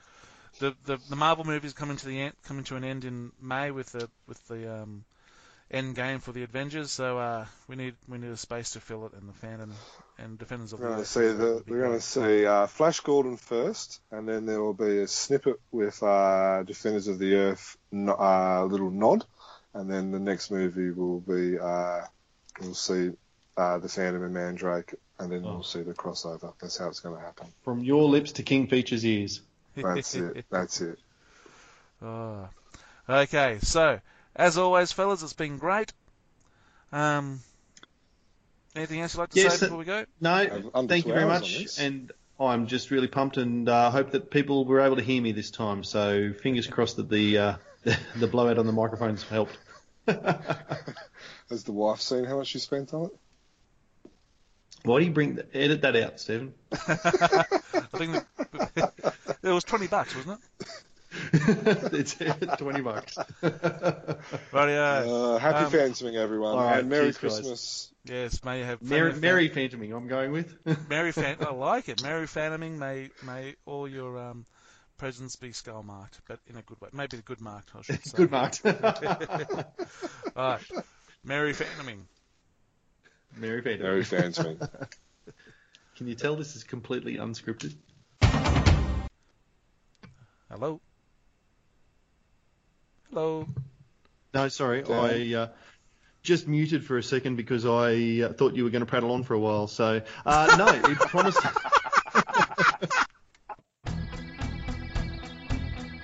Five hundred years ago, he washed ashore the sole survivor of a shipwreck. And upon the skull of the man who killed his dad, he said, I'm mad, I must eradicate piracy, injustice, and cruelty. And all my sons will follow me, so evildoers will believe that this man cannot die. The Phantom! The ghost who walked. The Phantom! Enemies beware, the Phantom's always there, but you won't find the Phantom. He fights